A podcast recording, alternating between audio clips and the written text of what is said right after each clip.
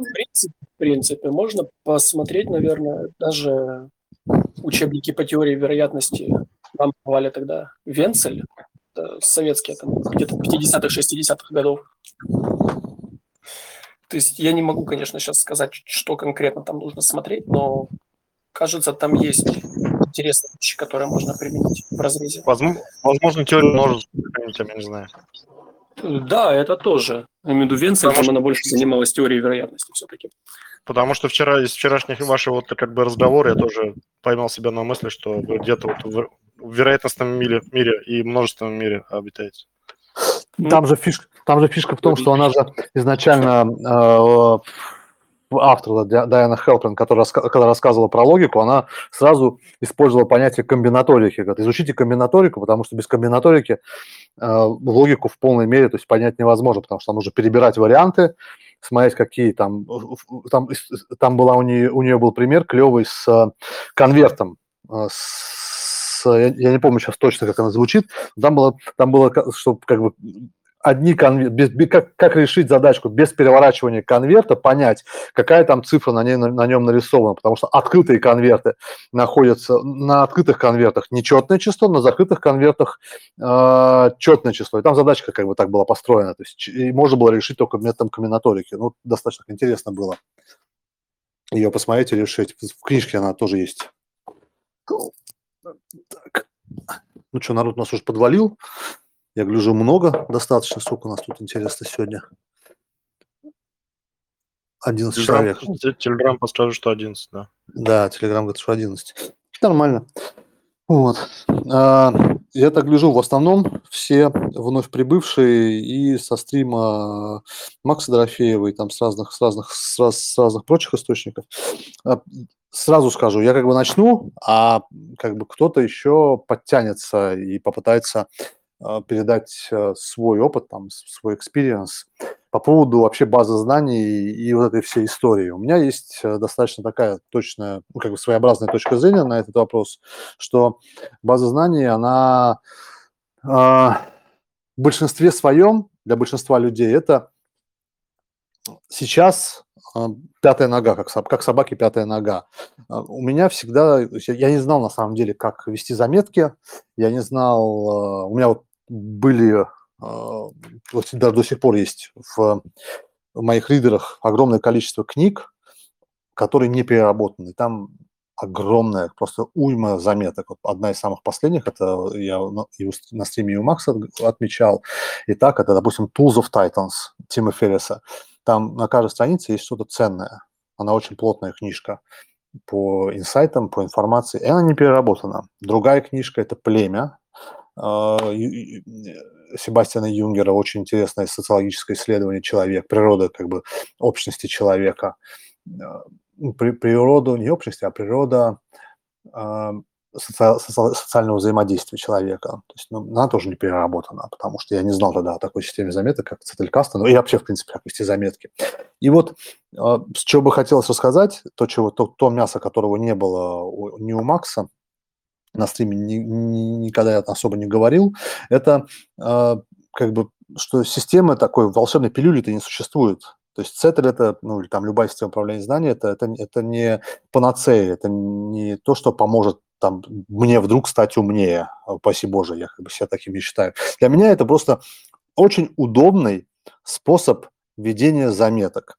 И я к нему пришел, когда мне нужно было реально написать что-то там, статью, там, диссертацию, и сейчас я продолжаю этой историей пользоваться, а, как бы суть всей этой системы кроется в двух простых элементах. Первый простой элемент – это одна заметка должна содержать одну простую идею, и она не должна расширяться дальше этой идеи. Допустим, у меня э, как бы есть правило, я стараюсь заметку держать не более 100 слов, то есть писать чтобы там суть заметки уложилась в 100 слов. Это первое правило. И второе правило, чтобы название, то есть заглавие, title заметки соответствовал сути, которая там а, в этой заметке присутствует. В противном случае я как бы могу потеряться. Вот, например, из моих заметок, сейчас я прям, прям первый попавшийся открою, чтобы было понятно, о чем я говорю, когда говорю о заметке. О сути, Неудобно ли тебе было бы пошарить экран. Давай, конечно. Всем удобно увидеть шарик? Э, всем интересно пошарить экран? Да-да-да, можно тестить вообще, это же новый функционал. Да, он, он очень хорошо работает. Так, где тут у меня? А, вот он. Да, вот она. Ну-ка. Опа. Получил что-нибудь? А, не то. Пошарил не то, наверное, да? Ну, у тебя до этого было. Да, сейчас я, сейчас я его застопорю.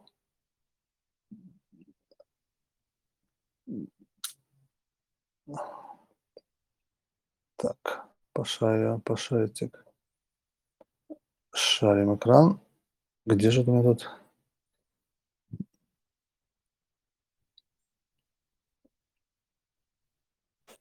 Анна, пожалуйста, перестаньте шарить экран. Ань, да. Мой экран-то видно? Да. Видно? Прям все, что... Прям вот видно моя... Да, видно сообщение в телеге, главление, апдейт 21.06.21. Во-во-во. Вот, сейчас а, покажу что-нибудь из последнего. Возьмем вот так вот, откроем. А где тут у меня... У меня, во-первых, нету структуры как таковой. Вот это то, что у меня здесь сообщение, а, папки, обратите внимание. У меня есть research. Я раньше думал, что это как бы будет прикольно поставить там research, туда все засовывать, но это оказалась история глухой, я вообще удалить хочу это все дело. Attachments – это единственная папка, которой я пользуюсь. Э, в Attachments улетает все то, что невозможно прикрепить. Э, то есть это внешние файлы, PDF, картинки, изображения, то есть ну, немного я туда кидаю. Библиография. Я думал сюда вписывать все книги, собственно, ну, как у меня есть несколько книжек уже здесь, э, которые прочел, и держать там типа отдельный библиографический справочник. Но потом я от этого отошел и стал пользоваться Zotero, поэтому библиография у меня тоже, она как бы атовизм, я его удалю. И основная история – это идеи. Вот она, то есть все, все заметки с идеями, которые есть, они все попадают по умолчанию сюда. И вот смотрите, а, как я называю, допустим, вот заметка последняя. А, она называется «Универсальность знания» я понимаю, а, когда меня спрашивают, что такое про атомарность, я понимаю, что это как бы для меня, в, у меня в голове срабатывает следующий, следующий паттерн, что э, атомарная заметка, она добавляет универсальности, универсальности знания. Э, что такое универсальное знание? Это э, мельчайшая единица, которую, которую можно увязать с чем-то другим. Например, если у нас есть сейчас в чате физики, я попробую рассказать это с точки зрения связи физики и химии. А, если посмотреть на, на, физи, на вопрос физики, как, как взаимодействуют друг, друг, друг с другом молекулы, это э, вода, водород и два, две молекулы кислорода. И они друг с другом увязаны. Но если мы начинаем нагревать, молекулы начинают резко-резко-резко двигаться друг с другом, они друг друга начинают толкать все сильнее и сильнее. И в один прекрасный момент одна из молекул отталкивает, выталкивает друг друга, и она улетает. То есть она разрывается просто-напросто. И это уже переходит, вот, как бы вот эта связь молекул друг с другом, как она разрывается, она очень классно накладывается на историю с химией. То есть как бы как они устроены, как они взаимодействуют, почему там моли, э, почему притягиваются. То есть вот э, мельчайшая единица знания, она как бы позволяет э, расширить всю вот эту вот, как бы так называемую в английском языке есть понятие reach, э, досягаемость. И я, собственно, ее сложил. Здесь, на самом деле, принцип универсальности, если посмотреть универсальные знания, у меня есть несколько понятий принципа универсальности.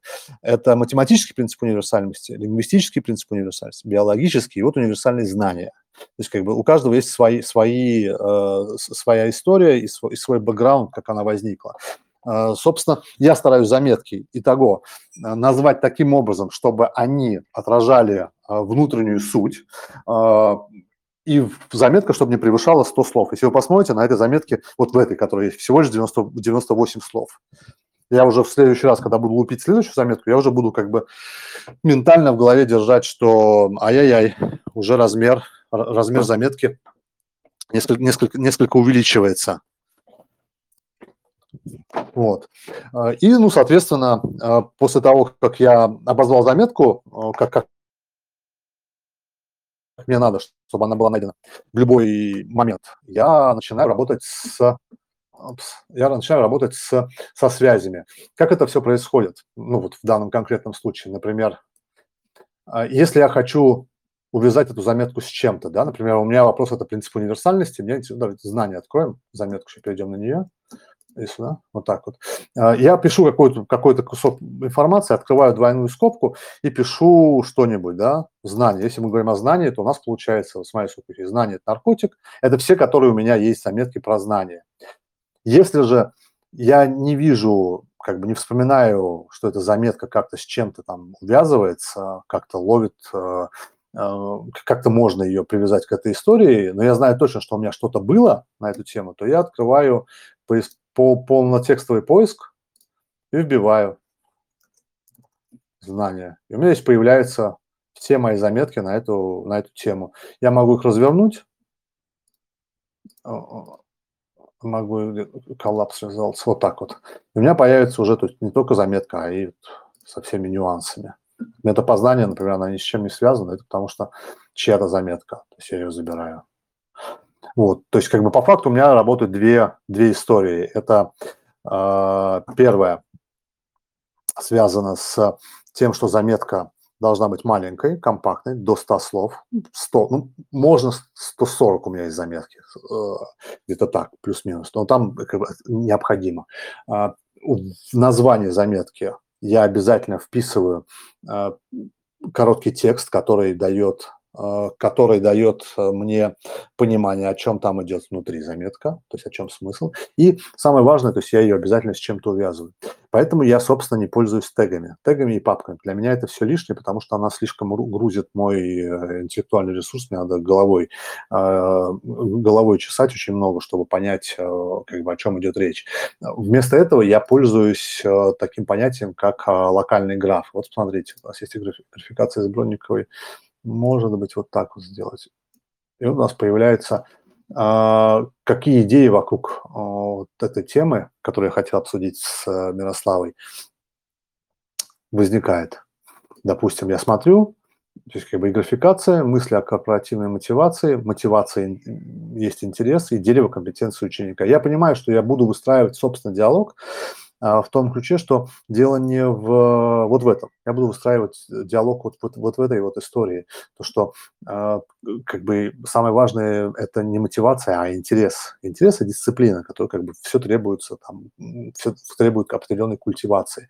Это не я придумал это дерево компетенции ученика, ученика, это придумал другой ученый, а, но я считаю, что она как бы отражает суть развития. То есть как бы до определенного момента вот здесь это дошкольная либо начальная школа, дальше средняя школа, а, высшая школа и дальше как бы уже окончание школы. Это вот, вот, вот эти три цели должно быть. Ребенок должен учиться вот этому. И это не культивируется мотивация, это культивируется исключительно дисциплиной и э, воспитуемым интересом. И обратите внимание, если посмотреть здесь, то появится э, так называемая, вот я называю это вот как бы схема моих интересов, и вокруг основной истории э, подтянуты другие заметки. То есть поэтому мне графы очень нравятся, потому что они помогают мне не связи увидеть одно с другой, а увидеть все возможные связи, которые только могут быть. Я могу расширить эту категорию до глубину, повысить еще больше, еще плотность сделать, еще более плотно сделать. И у меня а вот этой, от этой заметки отходит сразу куча. То есть вот навыки lifelong learning сюда и пошли и пошло-поехало. То есть как бы я могу уже что-то конкретное там, сделать с этой заметкой, на, на, как бы на нечто на нечто большее растянуть. А, кстати, я почему-то не стал писать экран. Это очень плохо. Момент. Сейчас почему-то забыл писать экран. Момент, сейчас запишем. Так, мы сделаем. Пам-пам-пам-пам-пам. Поехали. Вот. Вот, собственно, и вся история с э, тем, как я организовываю заметки. У меня нету, еще раз говорю, нету ни какого-либо градации. Папочки существуют, но это они скоро улетят. Ни, одной, ни одного тега нет они все исчезли давным-давно уже у меня, я им не пользовался. До определенного момента они были, потом я, как бы, я их перестал им пользоваться сто лет назад, а сейчас вообще выпилил.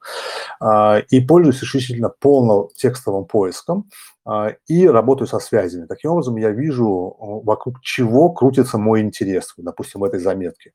А, и это, на самом деле, снимает определенные шоры. То есть, как бы я, если задаю какой, задаюсь каким-то вопросом, это означает, что я смогу, в принципе, к чему-то перейти постепенно. Вот, собственно, все. И как бы следующий режим работы – это когда я сажусь к базе знаний, чтобы задать какие-то непосредственно вопросы, которые могут, э, на которые я бы хотел найти ответы. Их, ну, я их формулирую, сажусь и начинаю как бы ковыряться. Вот, собственно, все достаточно просто. Это вот режим работы с базой знаний. С текстами могу там чуть попозже рассказать. Э, если есть там вопросы, я готов ответить.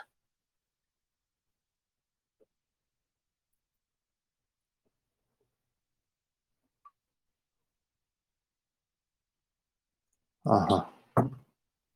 Рустам, да, у меня есть вопрос. А, Давай. А, ну, над статьей ты, например, начинаешь работать. Как, какой у тебя вот workflow, первые там шаги? Над статьей. Выглядит это следующим образом. Я могу прямо сейчас показать на пальцах. А, так, мы это остановим и пошарим другой экран с вами. Сейчас мы его ужмем чуть-чуть сюда вот. Ой. Папамам, скрин, скрин. Так, где мы? Safari, наверное, вот это. Да, Safari, видите? Сейчас появится у меня тут. Есть. Все, сейчас я натяну на размерчик, чтобы запись шла. Вот. А, работа со статьей начинается вот с, этого, вот с этой штуки. Открывается Google Scholar и вбиваю. Сейчас мне интересно а, проблемы, проблемы, а, проблем, проблемное обучение, скажем так. Вот, проблемное обучение. И у меня появляется список. Вот уже интересная статья. Но она, видишь, опять... Я смотрю, первое, на что я обращаю внимание, это год статьи. А, во-первых, выбираю искомые ресурсы. Проблема обучения возьмем уехала. А, современная технология не пойдет, 120. Я еще смотрю на цитирование. То есть, как бы, если цитирование меньше 100, ну, как бы, мне не особо это интересно. А, психологические аспекты проблемы, вот, давайте вот это возьмем. Но это видишь, какой год, аж вообще 84 по большому счету там ничего нового не было. Две статьи. Дальше беру следующее, с 2017 года. Создание области творческой, интересно, можно посмотреть. Метод современной педагогики. Заберем, посмотрим. Появляется список статей, допустим, 3-4. Открываем статью, смотрим. У, этого, у этой статьи смотрю количество просмотров. 11400. Интересно. Почитаем.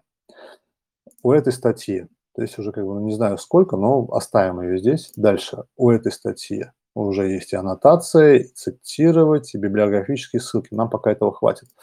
Здесь это целая история с географией, полный текст. Сейчас мы загрузимся, а то у меня здесь вся учеточка есть. Иначе мне это хотелось бы скачать. Заберем полный текст. Вот так вот. Второй этап. А после того, как я посмотрел, э, нашел статьи, список, да, допустим, а, я начинаю выбирать, э, в первом долгом смотрю референт, на кого они ссылаются. Здесь у нас Мушлинский, Зимняя, понятно, без нее Ковальская, Крутецкая, Лена, Матюшкин, Махмутова. Дальше, следующее, смотрю, товарищи. Матюшкин, Обратили внимание, появился второй раз Матюшкин, Махмутова, опять появился второй раз. Отлично. Дальше. Здесь у нас Махмутов, опять же. Та -та -та -та -та -та. Больше никого. Здесь кто у нас? А, где тут это барахло? Так, сейчас. Ни у кого глаза не, не заболели. А дальше смотрим здесь. Вот они, список. Денисенко Николаева, Порочкина педагогика, Подлас совместимости понятно, Шуклина. Но это, наверное, статья, которая несколько отличается от общего. Итого, в трех статьях фигурируют э, две фамилии. Махмутова, Махмутова и Матюшкин. То есть вот, вот три, три работы. Соответственно, я делаю для себя вывод, что э, это э, основные ресурсы, которыми сейчас пользуются в, в отечественной методике для создания там как бы концепции проблемного обучения. И уже я буду читать, я эту статью прочитаю, то есть как бы тут вопросов ноль. Я ее пробегу быстренько, бегло глазками. Сначала пробегу э, по аннотации, абстракту, Первый абстракт смотрю. В статье рассмотрена сущность проблемного обучения, дано ее психологическое обоснование, показаны дидактические основы. Дидактически мне интересно. Возможности приема, применения в образовательной практике тоже интересно. Все. Откладываем в сторонку. Следующую статью. Здесь абстракта нету, поэтому здесь придется как бы поковыряться в статье, но она небольшая. Здесь абстракт смотрим. Аннотация рассматривается подготовка будущих учителей начальных классов, эффективное использование информационных ресурсов, создание оптимальных вариантов. В статье раскрываются вопросы использования креативных информационных для улучшения. Сразу видно, что мне статья это не зайдет. Почему? Потому что это начальные классы, раз. Во-вторых, э, ну, как бы другие принципы здесь работают. И третье. Аннотация неоднозначным понимание статуса, вот это уже интересно. Мне интересно обозначить статус проблемного обучения. Это метод или принцип, естественно. Это вот тот, та самая история, которую я в чате некоторое время назад говорил, что э, как бы это выразиться, то есть мотивация. Мотивация, дисциплина или интерес. Это вот в рамках вот этой истории очень хорошо будет работать, мне, мне кажется. А, и а, анализ литературы, то есть как бы вот, эту, вот эту статью, вот я возьму для себя в работу вот эту статью однозначно, вот эту статью однозначно, и обращусь к источникам, которые описаны в, здесь, это Матюшкин, Мат, Матуш, Матушкин, по-моему, как фамилия Матушкин, да, Матюшкин, совершенно верно, и Махмутов, Махмутов. Дальше я заберу эти, прочту статьи, разберу их, выделю как бы основные идеи, которые в, ней, в них есть, занесу в свой цетель. После этого э, я возьму Махмутова э, и Матюшкина, быстренько прочитаю это оглавление, посмотрю, какие интересуют меня, какие э, главы могут зацепить мое восприятие, есть как, или там расширить мое понимание, прочту их, только также переработаю. И все. После этого как бы уже буду из этого строить какой-то костяк. И, как правило, у меня в Цетеле уже образуется какая-то история, которая будет спокойно ну, коррелироваться с тем, что я искал. Ответил на вопрос? Ну, про Цетель очень быстро как-то получилось. Про статьи Research вроде бы понятно, а в Цетель, то есть ты заносишь связи, делаешь... Как, как ты с предыдущим своим накопленным вот это вот все... Ну, смотри, давайте попробуем на, на примере вот какой-нибудь статьи поинтереснее. Вот это что у нас? Мы ищем здесь методы и принципы. Потому что не получается ли так, что ты research каждый раз заново делаешь и на основе этого пишешь статью, а это твой лежит как бы, и, ну и лежит. Нет, если посмотри, сейчас я тебе покажу даже, тогда э, такие риски есть а, естественно, и от этого никуда не деться. Для того, чтобы это избежать, я обычно, сейчас грузанется, да, вот так вот так вот возьмем. А, такие риски имеются, но я для этого а, закрываю там свою, свою потребность следующим образом. У меня вот есть, если мы говорим про диссертацию, да, у меня есть э, диссертация. И все, что я нарабатывал, оно улетало сразу же сюда. То есть все мои э, ресурсы, все мои как бы идеи, мысли, там, с ресурсами внешними в том числе, они попадали сюда. Если посмотреть там на первую часть, то я, в принципе, а, обрисовал, о чем я буду говорить. Но я уже непосредственно, когда работаю с источником, я могу напрямую со статьей, то есть ее не перерабатывая туда-сюда сюда лупить, потому что для меня важнее э, сразу же создать э, как бы конечный продукт есть бывает такое, что я беру статью и э, начинаю читать. То есть если я конкретно знаю, какая проблема, если я конкретно знаю, что я ищу и как мне, как мне ее решать, я сразу же ее перерабатываю. То есть я не заношу в цетель, я миную этот этап, и у меня вот есть несколько, несколько крутых, э, на мой взгляд, крутых историй. С, э, я написал достаточно интересную работу про язык, жизнь, игра. Это про языковые игры и как они влияют на наше восприятие. И что как бы про, про машинное обучение там есть, там есть про московский методический кружок. И у меня нет ничего этого в Цетеле, потому что я там писал сразу в потоке. У меня не было необходимости переносить, не было необходимости думать над проблемой, я уже подумал над ней. А, что-то я вытащил, естественно, из Цетеля, но основной процесс у меня шел на бумаге. То есть я сразу, я сразу же писал, а потом уже как бы это дело допиливал, дорабатывал, а, искал а, логические отклонения, которые есть, то есть как бы разрывы в логике, где я что-то не сказал, где что-то не, не сообщил, то есть ну, ну такие вот вещи.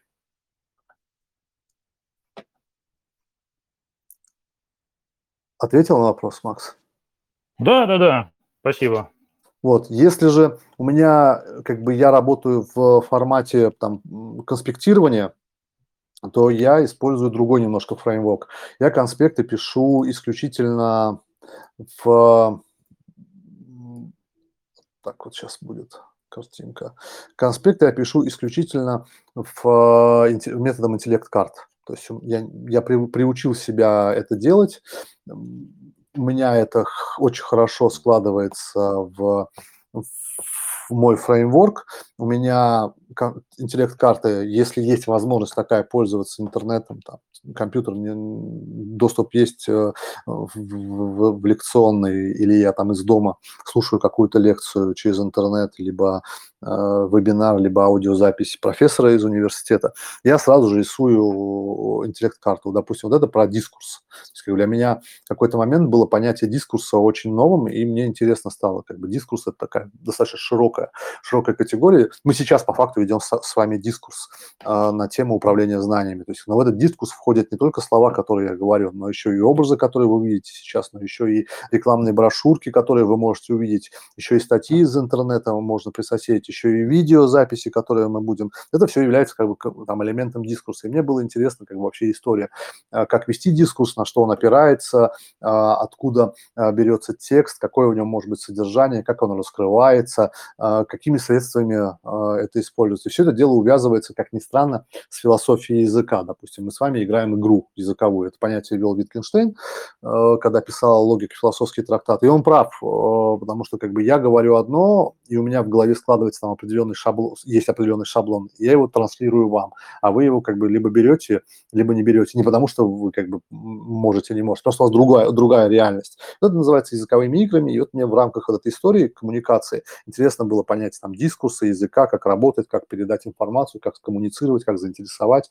Собственно, вот это вот как бы достаточно такое широкое поле интересов мое.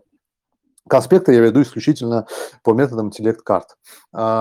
Если же нет доступа к интернету, у меня всегда с собой достаточно толстый а, ежедневник, в котором, который разворачивается сразу в альбомный режим, и в этом альбомном режиме я рисую интеллект-карту, которая, а, которая ну, по, по теме, которую обсуждаю и слушаю.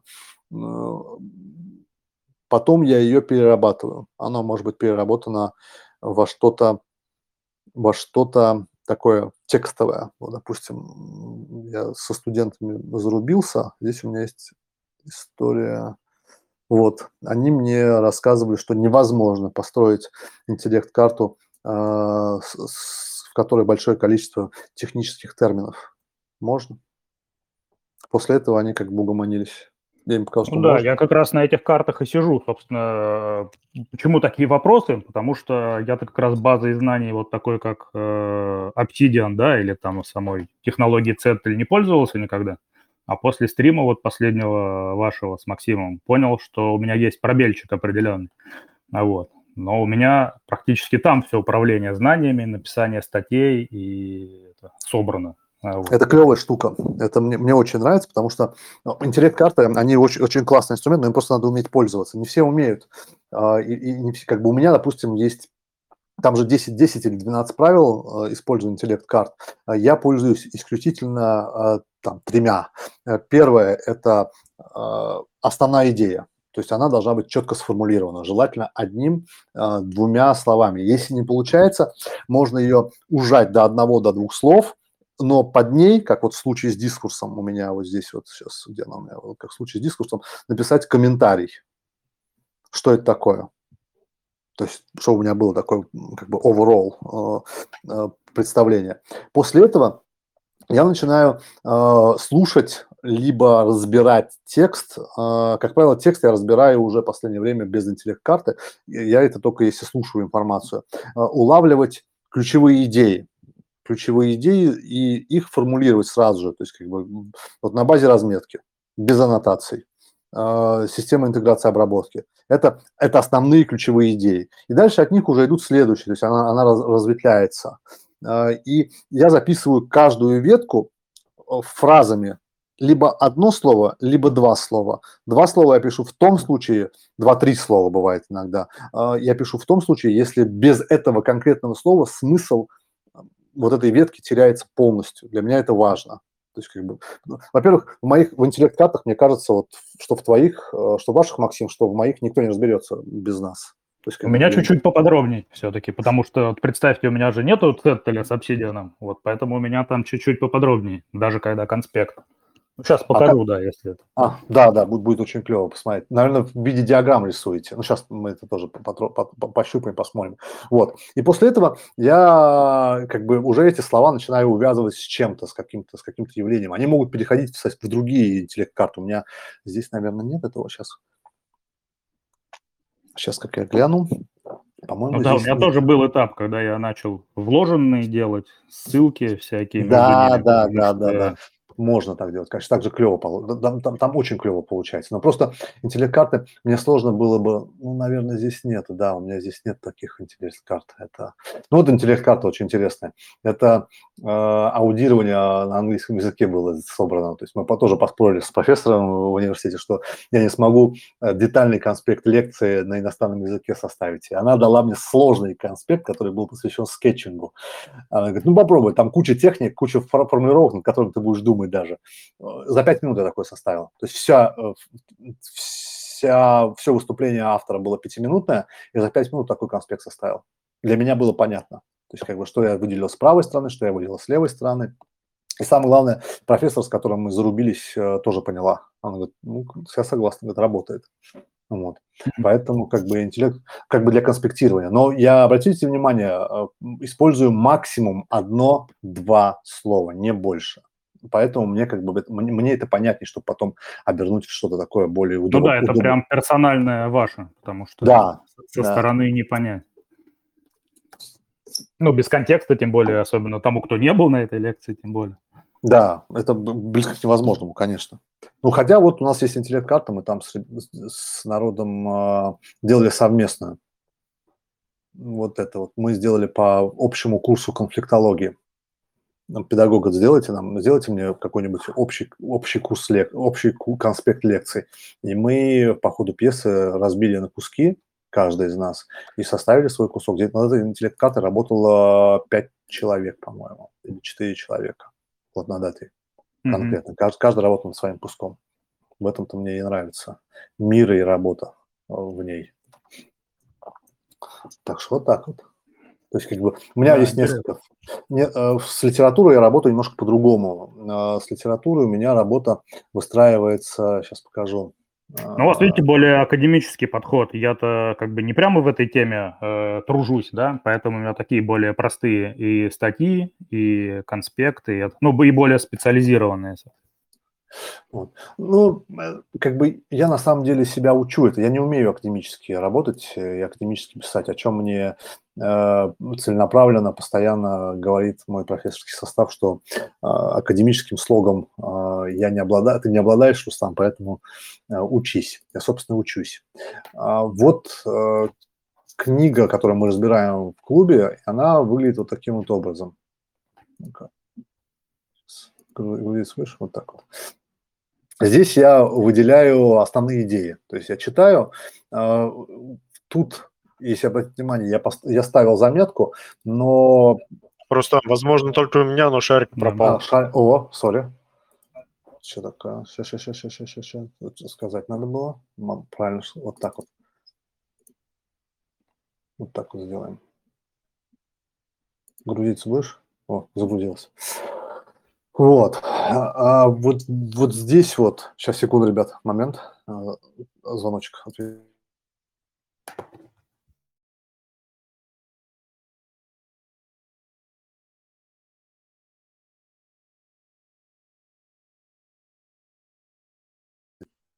Сорян. А, ну вот, я когда читаю книгу, я редко останавливаюсь э, на том, чтобы сделать, чтобы как бы сделать вот такую вот заметку. Я просто это попробовал делать вот с этой книжкой, э, и в итоге после четвертой главы я перестал. Я просто отмечаю, делаю пометку и иду дальше.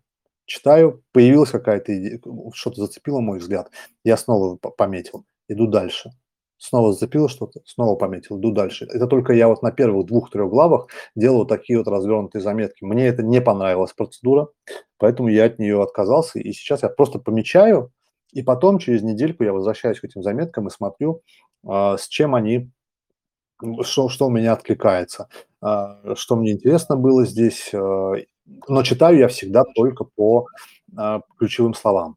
То есть я когда читаю текст... Что я... ты называешь развернутой заметкой? Вот так вот, когда вот эта штука появляется. То есть вот я прочитал, у меня пришла идея, я сразу же записал эту идею, которая была в голове. Потом я ее копирую в Цетель, и там ее уже, там ее уже увязываю с чем-то, нахожу схожие мысли. А, это был мой первый фреймворк, а, как бы за долгие годы, когда я решил писать заметки по ходу чтения книжки. Мне это не понравилось. Я, я решил откатиться обратно. Теперь я только помечаю. То есть, если посмотреть мои последующие... Ну, то есть, другими словами, во время чтения ты, ты, ты помечаешь текст, и уже после этого садишься, через неделю перерабатываешь. Да, да. Я заметил, что для меня это лучше. Почему?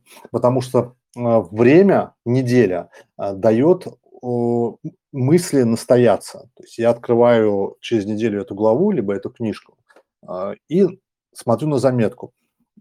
Первый симптом. Если мне кажется мысль либо идея, которую я выделил, банальной или а, чаще глупой, а, то я понимаю, что я или забыл контекст, в котором я ее отметил, а, или, а, или забыл контекст, в котором я ее отметил, или, или отметил на кураже просто Но чаще это забыл контекст. Соответственно, если я забыл контекст, а, нет, даже не так, забыл, или не просто, просто не понимаю, о чем речь.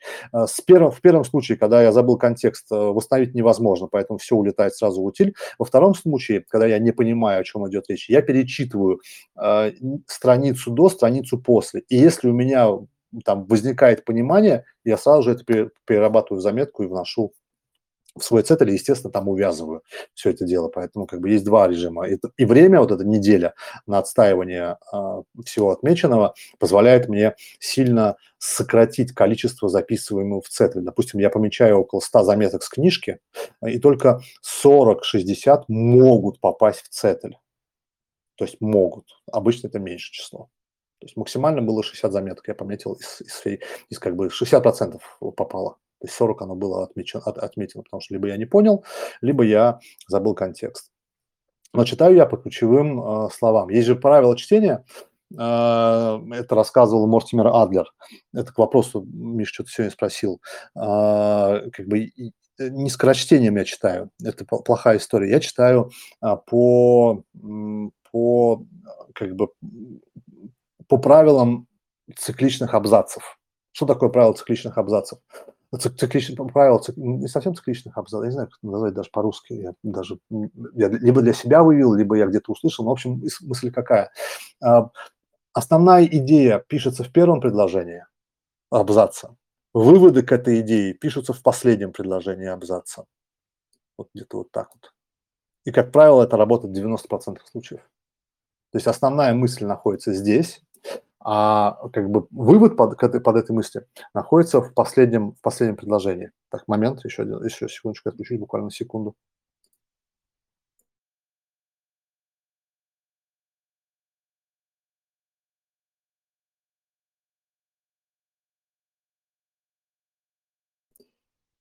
Вот. И я как бы читаю все книги э, вот в таком ключе. То есть читаю э, первое предложение, смотрю там какая проблема в нем формулируется. Читаю последнее предложение, а в середине я быстро ну, как бы проглядываю. Есть еще э, критерии, когда есть в тексте выделенный текст, либо жирненьким, либо курсивом, значит, на него автор ссылается. То есть, как бы это важно, это важная информация. Ее я читаю всегда внимательно.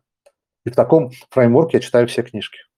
И поэтому это позволяет мне быстро-быстро читать. Есть у меня три книжки, сейчас покажу для примера. Все не художественные книжки. Естественно, все не художественные, все не художественные книжки.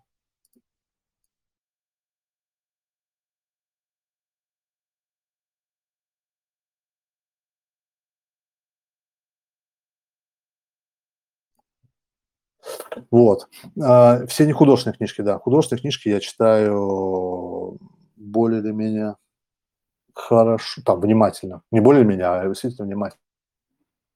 Там потом и в художественных начинаешь отмечать, да. что, не да. надо. Да, там как бы такая история. Я сейчас покажу книжки. А, которые я читал, которые вот очень хорошо работают вот в этой истории и позволяют понять э, скорочтение. То есть что это такое. Видите вообще эту книжку? Сейчас загрузил.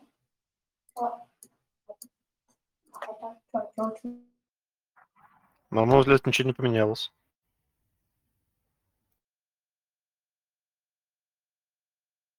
Сейчас.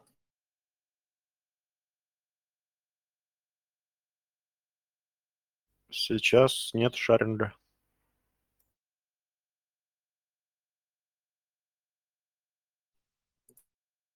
Нет. Все, сейчас пошарю, ребят. Подождите. Вот так вот. Вот. А, первая книжка. Это Стив Джобс. А, написано Уолтером Айзексоном. Если посмотреть по оглавлению, здесь есть разные, а, разные фото, ой, разные, разные главы, и, и есть одна глава, которая рассказывает про создание Пиксара. Это первая книга, которую я прочитал, которая посвящена была вообще вот биографии такой плотной. И здесь вот глава по Пиксару, сейчас даже интерес, ради интереса у меня есть там пометка по ней. Пиксар. А, то есть, прочитав, прочитав эту главу, спик, вот, Pixar, во-во-во, да-да-да, вот эта история. Pixar, Pixar, Pixar, Pixar, Pixar. Где она? Вот она, да. Открывается эта глава, здесь все, она полностью посвящена, посвящена, как Стив Джобс покупал Pixar, как она, а, как, как, как, как он, а, ой, открывается выше. Chapter 19. Chapter 19. Chapter 19. Here we are. Вот она. Здесь полностью рассказывает историю.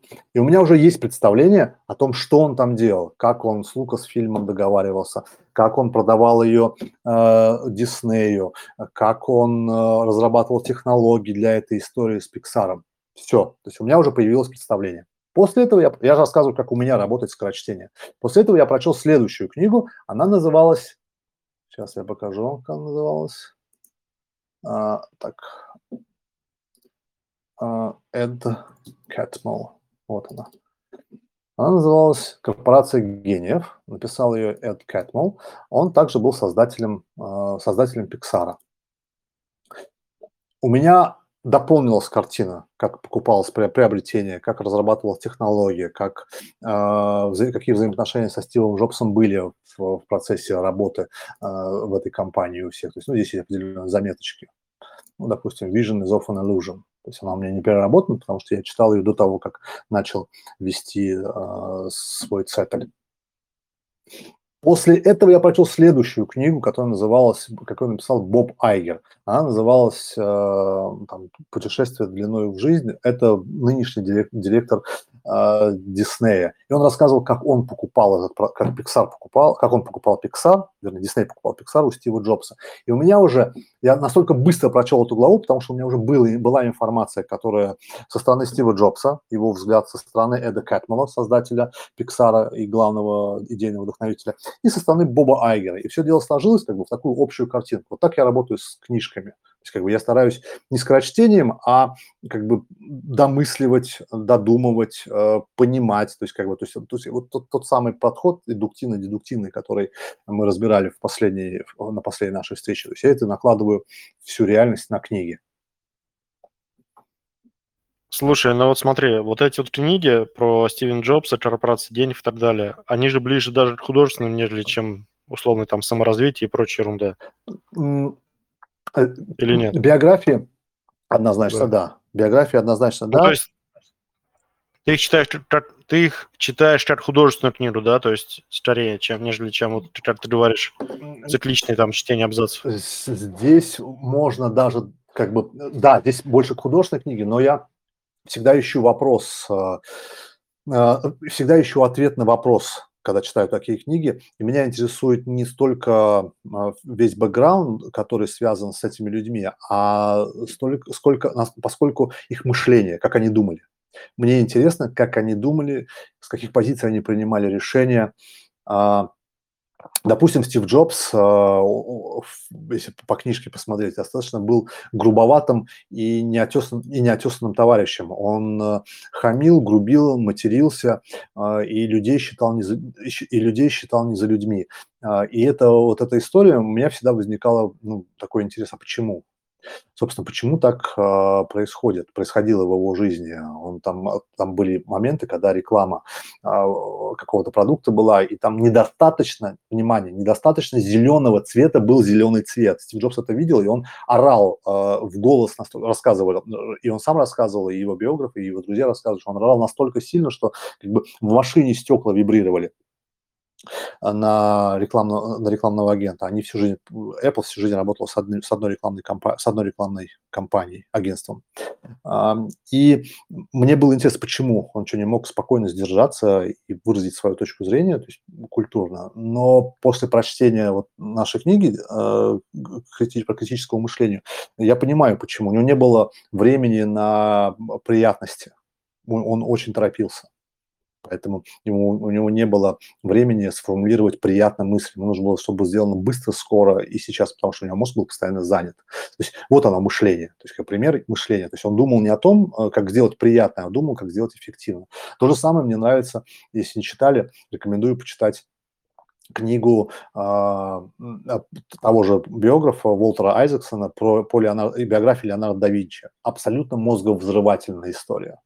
А у Леонардо да Винчи совершенно уникальный мозг и совершенно уникальное мышление. Вопросы, которые он задавал себе, которые он задавал себе э, до сих пор, меня несколько могут волновать. То есть как бы я не могу так.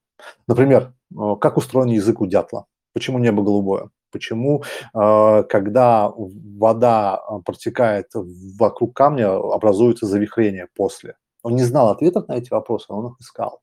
И вот этот поиск, а, как бы вот это, вот это мышление а, таких подобных людей, как Эйнштейн, да Винчи, Стив Джобс. Сейчас я ожидаю, когда у меня руки дойдут до следующей книги Уолтера Айзексона. Он рассказывал про то, как ученые-биологи раскрыли тайну алгоритма CRISP.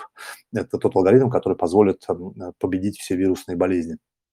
Ну, по крайней мере, они надеются. Они получили Нобелевку за это, два биолога. А, интересно, как они мыслили, как они пришли к этому открытию. Вот это не совсем художка, но это как бы более глубокое такое, там, мед, более медленное, более осознанное чтение. Почему, допустим, а, почему Эйнштейн, а, все, все, считают, что Эйнштейн, допустим, был противником квантовой механики, квант, квантовой физики. Он не был противником, он просто думал, все последние годы Эйнштейн потратил на то, чтобы последние годы жизни, чтобы подружить квантовую механику с теорией вероятности, с теорией относительности.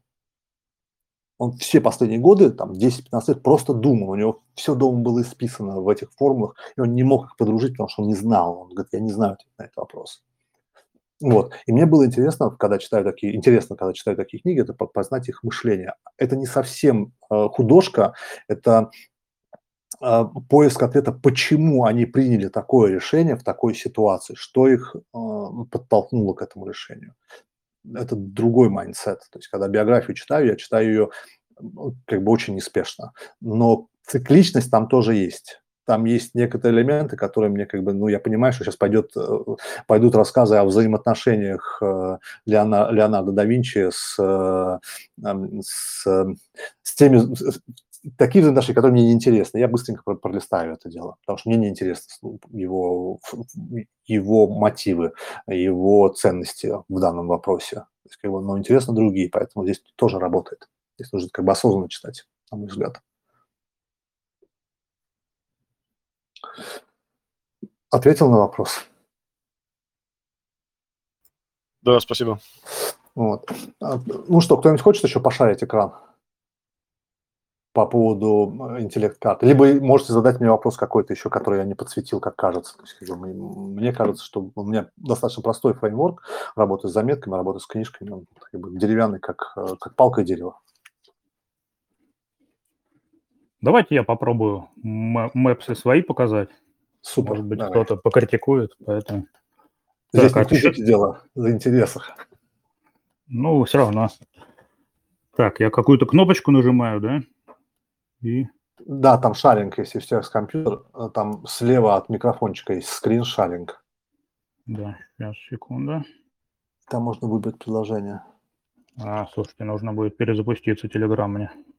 А, ну, как бы перезапустишь, пока мы продолжим здесь. Можешь перезапуститься, да. Как раз ты перезайдешь, может быть. Вот. Вопрос ко всем там, вновь прибывшим и вновь присоединившимся к нашей э, дискуссии. Есть как бы какие-то, может, вопросы, что-то, что там волнует в какой-то момент, то есть как бы интересно там про какой-то фреймворк, не только мой, может, кто-то подскажет про свой, кто у нас есть в чате сейчас.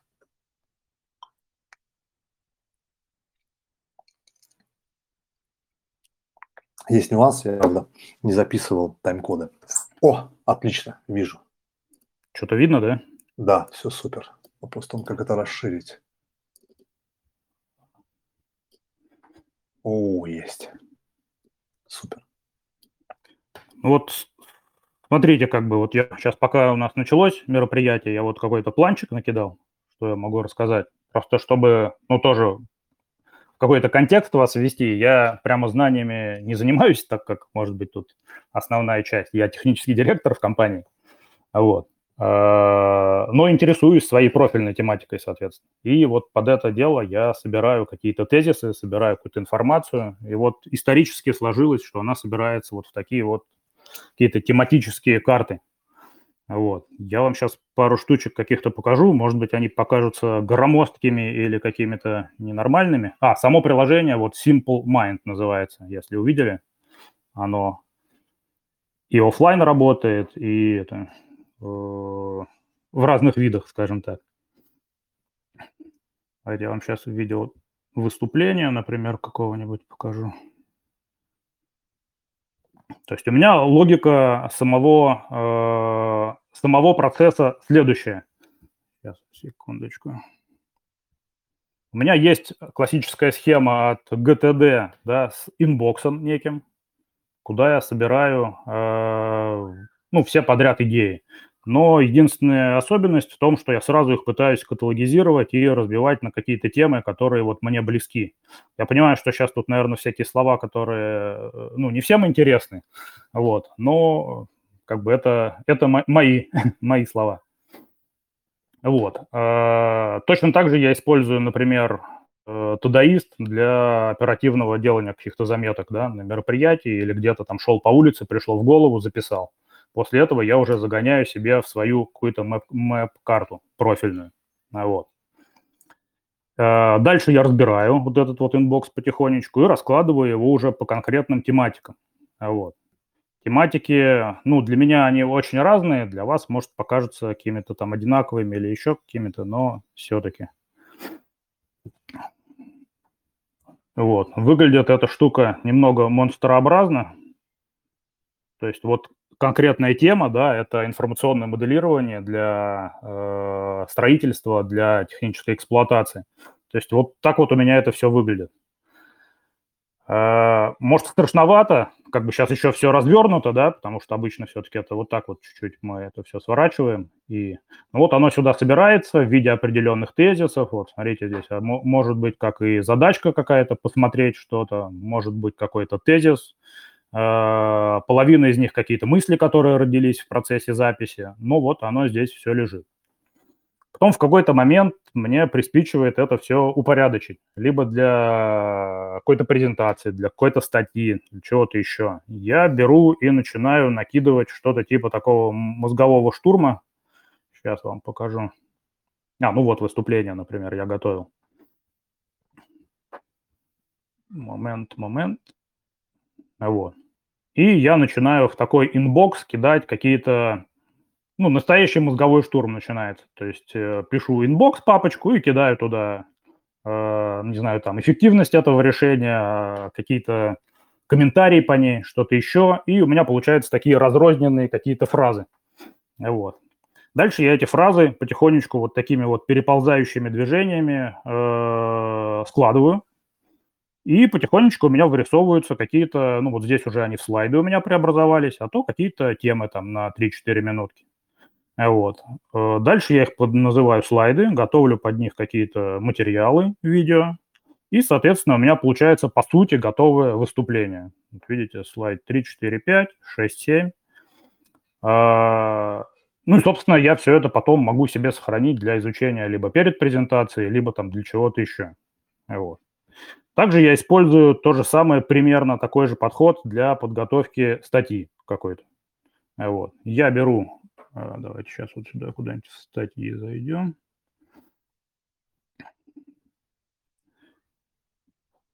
Точно так же вот собираю в inbox э, какие-то мысли свои, вот видите, они здесь даже такие до конца еще не упорядоченные. Вот. И дальше собираю из них какие-то тезисы, которые уже можно будет э, оформлять для статьи. И раскрываю их там, соответственно. Для статейки у меня есть еще вот такие вот э, шаблончики. Смотрите, может быть, кому-то будет интересно. То есть это цель этой публикации. Мы определяем, для кого пишем, цель самой, почему актуальность этой проблемы. Выбираем подход для статьи. Может, кто-то видел что-то подобное? От проблемы, от решения, от эмоций. Планчик самой статьи. То есть есть введение, основная часть заключения и какие-то раскрывающие это все тезисы тоже. А, ну, соответственно, черновик формулирую. И вот здесь вот есть несколько сервисов для... Ну, тоже кто с текстами работает, я думаю, все это представляет себе отлично. Есть Яндекс Спеллер для проверки довольно детальный, есть оценка читабельности текста, главред, который показывает всякие такие канцеляризмы, однозначные и неоднозначные формулировки, которые в тексте не очень хорошо читаются. И вот через эти сервисы прогоняю, и в итоге у меня получается какая-то готовая э, публикация. Вот. Для чего еще майндмэпы я использую? Вот, смотрите, я здесь чуть-чуть сейчас тоже вам покажу. А, обслуживали мы один объект, в котором были различные проблемы. Вот эти проблемы, каждую встречу, вот это вот одна была встреча, вот это была вторая встреча, здесь вот была третья встреча. И дальше я занимался анализом, ну, постепенно, точнее, все это происходило, сейчас вы видите уже конечный некий результат. И оказывалось, как бы, что все эти вещи примерно связаны, есть, есть причины, почему здесь у нас что-то делается, несмотря на то, что мы обсуждали что-то на первой встрече, что это будет выполнено, да, например, здесь есть какие-то вот, э, речь связана с техническим обслуживанием, да, и выездом на какие-то заявки с объектов. Вот. И нам ставили э, в упрек, что мы ну, несколько раз приезжаем на одну заявку, сразу же ее выполнить не можем. Вот. Мы собрали фидбэк с исполнителей, они сказали, ну, как бы нужно более детально описывать заявки. Мы указали это заказчику, но как бы это никак не помогло. И на следующей встрече мы увидели все то же самое. То есть, что все равно низкая детализация заявки, нет описаний, нет фотографий, и люди так и получается, что ездят э, несколько раз. И вот этот вот протокол некий, уже я смог с ним выступить на совещании, да, приличном, донести это все до коллег наших, до заказчиков. И как бы вот эта вот логика повествования, да, со стрелочками, с... она, ну, не оставила, скажем так, э, никого равнодушным, потому что, ну, все очень четко, как, как в дедуктивном методе. Отсюда следует А из А, Б, из Б, С. И, собственно, ну, вариантов нет. Давайте с этим что-то решать. Вот. То есть один из примеров, когда это непосредственно в работе явно помогает. Вот. А, еще одну историю хочу рассказать. Это, сейчас вот здесь вот покажу, может быть, тоже тяжело всем будет без контекста как-то это осознавать. А, Рустам вот оргуправленческое мышление Щедровицкого упоминал не раз. Вот. Там есть такая а, тема аналитическая, то есть когда вы какие-то процессы начинаете изучать, а, вы их для себя расписываете детально, и после того, как вы их осознаете, каждую эту цепочку, вам нужно это все собрать обратно в черный ящик. Например, автоматизировать в виде какой-то системы или написать какой-то регламент. И вот MindMaps очень сильно здесь тоже помогает. То есть мы здесь сели с тремя человеками потихонечку, описали все вот эти вот вещи, Вот. И после этого смогли упорядочить и отрисовать какие-то конкретные цепочки и преобразовали их уже в бизнес-процессы там, в нашей электронной системе у нас на объекте. А, так, ну вот такая вот история. Ну, единственное, вот еще вот стартап, я здесь тоже определенный начинал, давайте тоже последний вам покажу, а дальше смогу там либо на вопросы поотвечать, либо Примерно такая же логика была, то есть это research, можно сказать, определенный был, и собирался вот в такие вот тезисы. Речь идет про страховые компании и для, э, скажем так, для, по сбору данных с инженерного оборудования на объектах, которые страхуются. И аналитика этих данных дает, соответственно, страховым компаниям выводы, что страховой контракт нарушается или вот-вот может что-то нехорошее произойти, какой-то страховой случай, и исходя из этого можно делать какие-то выводы. Вот. И то есть где-то год заняло вот неспешного потихонечку вот заполнения всего вот этого. Дальше оно начало обрастать техническим блоком, как это можно там автоматизировать. Вот здесь вот аппаратное обеспечение пошли.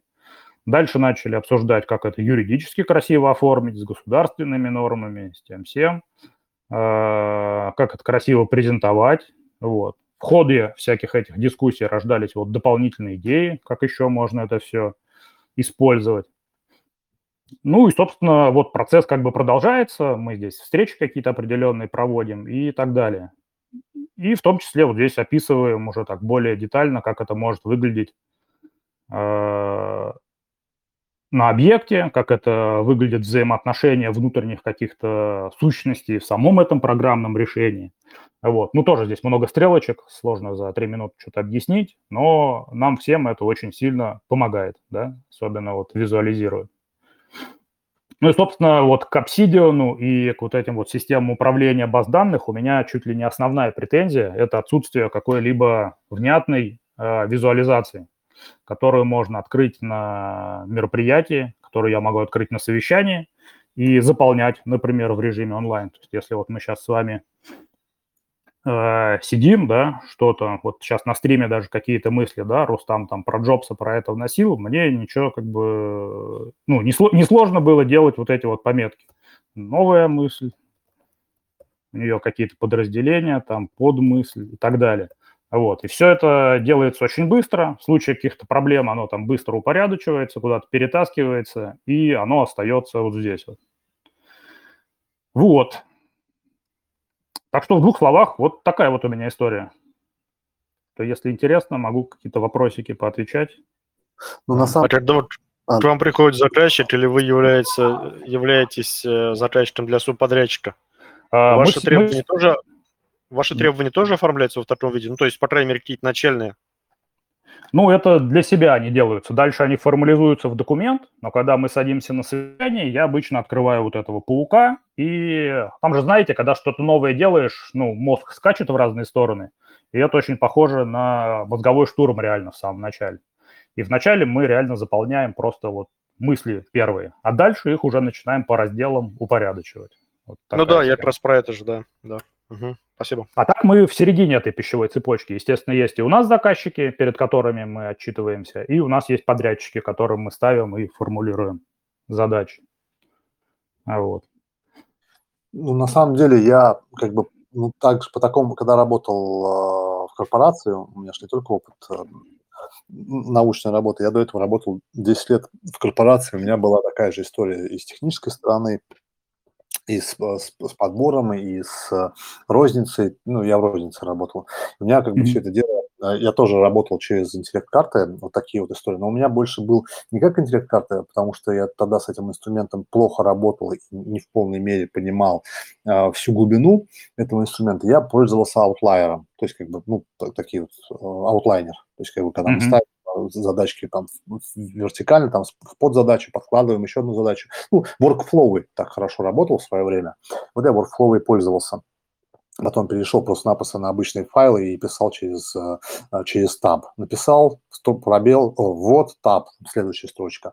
И вот в таком ключе я достаточно э, успешно коммуницировал. И как бы если был если я пользовался инструментом MindMap, ну, знал, как он работает тогда в полной мере, я, возможно, скорее всего, я бы вот так же эту историю и, и, и складывал, и раскладывал, и собирал бы. Да. У нас, я смотрю на твои категории, там, клининг, ОППР, ППР, все финанс, все одинаково. У меня как бы очень mm-hmm. похожая, очень похожая история. ТО и ППР были многомиллионные, много сотни миллионные, которые нужно было разбирать и смотреть, и там каждую работу, в каждую работу погружаться и ковыряться, что там к чему. Можно было, как бы с майндмэпом можно было поинтереснее это сделать, конечно же. Но так в целом, то есть, ну, там, твой фреймворк, он, ну, ваш фреймворк мне очень, мне очень как бы там импонирует. Я, я бы тоже так делал.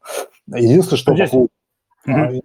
Единственное, что по поводу обсидиана, это же, это же мой инструмент, мне просто удобно на нем работать. Это не обязательно, он не обязательно должен быть таким. Ну, я здесь не могу красивые ссылочки сделать между темами, потому что вот эти мэпсы между собой, по сути, не связаны, но там явно есть очень много связей, которые решились бы как раз ссылочками вот, Obsidian.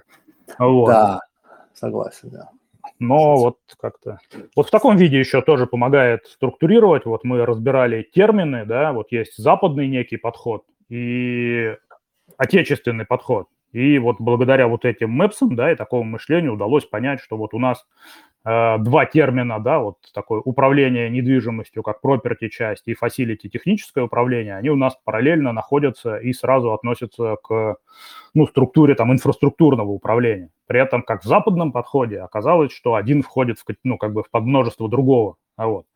И, э, ну, даже вот такого уровня выводы сделать, это очень неплохо потому что эта речь там была про подготовку какой-то нормативной документации отечественной, да, и вот хотелось обратиться к западному опыту, оказалось, что у нас просто, ну, чуть-чуть по-другому все это построено исторически.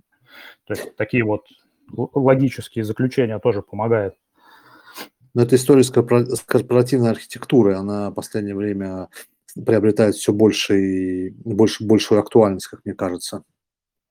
Ну, вынуждены, все усложняется, все какие-то внутренние же тоже системы управления данными. Мы пытаемся какие-то придумать вот, с обучением, донесением опыта, который уже в компании собран, до новых сотрудников. И тоже это какие-то кирпичики, видимо, от всего этого. Ну, как бы да. Но она, вот эта история с а, управлениями знаниями и вообще как бы с генерацией там какого-то контента, каких-то там статей, каких-то э, формализаций, она сейчас будет, э, на мой взгляд, только приобретать э, еще больший оборот. То есть как бы с каждым годом, с каждым месяцем это будет приобретать все больше и больше и большую востребованность. А у тебя, получается, что у вас вот конспект книги, да, то есть у меня-то он тоже как бы очень хорошо собирается именно в мэпе, да, но как бы а дальше в Obsidian все-таки его нужно переносить или... Ну, не то, что нужно, не нужно, как бы, а вы переносите или нет? Я обязательно переношу. Я сейчас поясню, почему. А, когда я рисую конспект, если рисую его в майндмэпах, он э, крайне простой. У меня же mind map ы сжатые, там слово, максимум два слова, и оно друг с другом там какие-то понятия увязываются, где-то есть перелинковки. И, но в целом один mind map у меня как бы это один конспект. И я все равно этот конспект буду формализовывать словами. То есть что это такое? У меня есть одно как бы то, то четкое уверование, что если я не могу выразить идею, которую я зафиксировал как угодно, там, mind map ы, книжке, там, где, где записал на, на блокнотике, в блокнотике на, на салфеточке, если я не могу эту историю э, структурно, грамотно структурировать, выразить в тексте, ну, таком логичном, mm-hmm. стройном, значит, я не понимаю, о чем я говорю в полной мере. То есть, как бы, нужно, нужно что-то в первую очередь делать с этим. Поэтому я всегда э, все, что рисую в майндмэпах, все кусочки информации, какие у меня появляются, э, какие-то малень, маленькие, такие незначительные, я всегда пытаюсь организовать это в текст в какой-то. Mm-hmm. Ну а вот потом... даже у меня пример. Вот я буквально позавчера как бы сделал э, конспектик, да, статьи определенные. И, собственно, так как я сейчас вот и Obsidian у меня тоже есть, я пытаюсь что-то там параллельно. И, ну вот я честно не совсем догоняю, как это туда засунуть, чтобы дальше свести. То есть должна ли быть каждый тезис отсюда отдельной заметкой или вот этого уровня должна быть заметка. То есть пока не укладывается никак.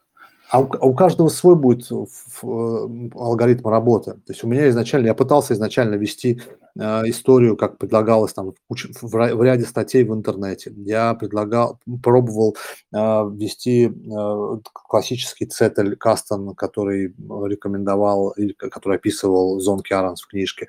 Э, потом я планировал, пробовал просто-напросто вести заметки э, и как бы обширные, да, типа вики формата. В итоге я понял, что меня, меня такой, такой, такая последовательность не устраивает, потому что мне неудобно. Объективно неудобно, там, как бы, мне приходится себя переламывать, я от этого отошел. Я начал вести заметки, выделил для себя нек, некий свод правил, который, как бы, я считаю э, оптимальным. И э, этим сводом правилам пользуюсь. Там первое, самое важное, это атомарная заметка, то есть одна идея на одну заметку. Заметка не больше 100 э, слов, может 140, там у меня есть 100, 140, 160 слов есть заметки. Немного, но есть. Ну, идеал это до 100 слов. Название заметки должно отражать суть заметки, которая внутри. Нету тегов, а, абсолютно плоская база, а, работаю исключительно со свя- через связи, то есть свя- заметки линкуются друг с другом. И если не линкуются, это плохо, надо думать, где у меня линк, надо искать информацию. И обычно вот, э, Obsidian позволяет мне полнотекстовым поиском найти эту информацию. То есть я задаю какой-то вопрос, он меня находит по ключевым словам, по ключевым выражениям.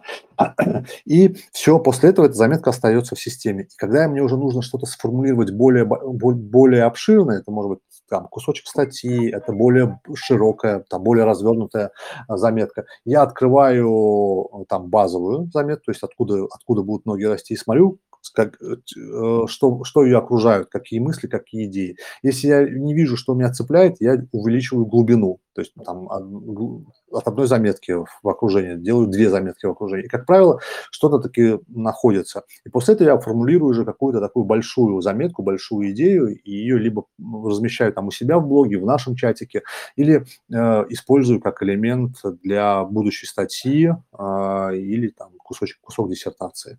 Mm-hmm. Если, но обычно я, когда работаю с большими с большими работ, ну, с большой работой какая-то, какая-то большая работа передо мной стоит, написать, написать статью, я до этого э, собираю информацию, также спокойно, в, обычно запихиваю в Obsidian, э, выделяю интересующие меня моменты, то есть переработал статью, расставал по ключевым заметкам, по ключевым идеям, э, и все, и не трогаю ее, где-то, наверное, недели две. После этого сажусь, начинаю смотреть заметки, и у меня уже структурно в голове складывается а, то, о чем я хочу сказать. То есть проблема. И я, я обычно вижу проблему и решение. То есть, как бы, если я вижу проблему, я вижу одно либо несколько решений этой проблемы. Я размышляю внутри, могу внутри головы размышлять, могу на бумаге, я беру бумагу и просто пишу, да, банально, то есть вот можно было бы решить так, что будет, вот, если сделаю вот то, и вот постепенно на бумаге у меня есть дневники, э, в которые я это записываю. То есть записал, отложил на пару деньков, после этого я открываю, смотрю, если у меня ход решения, который я описывал, ну, в принципе, э, что-то внутри в нем откликается, я начинаю уже непосредственно думать над тем, как это развернуть в статье, какую аргументацию использовать, какую контраргументацию использовать, какие приемы можно здесь использовать. И я это уже работаю не через Obsidian, а просто-напросто начинаю банально, сажусь и пишу.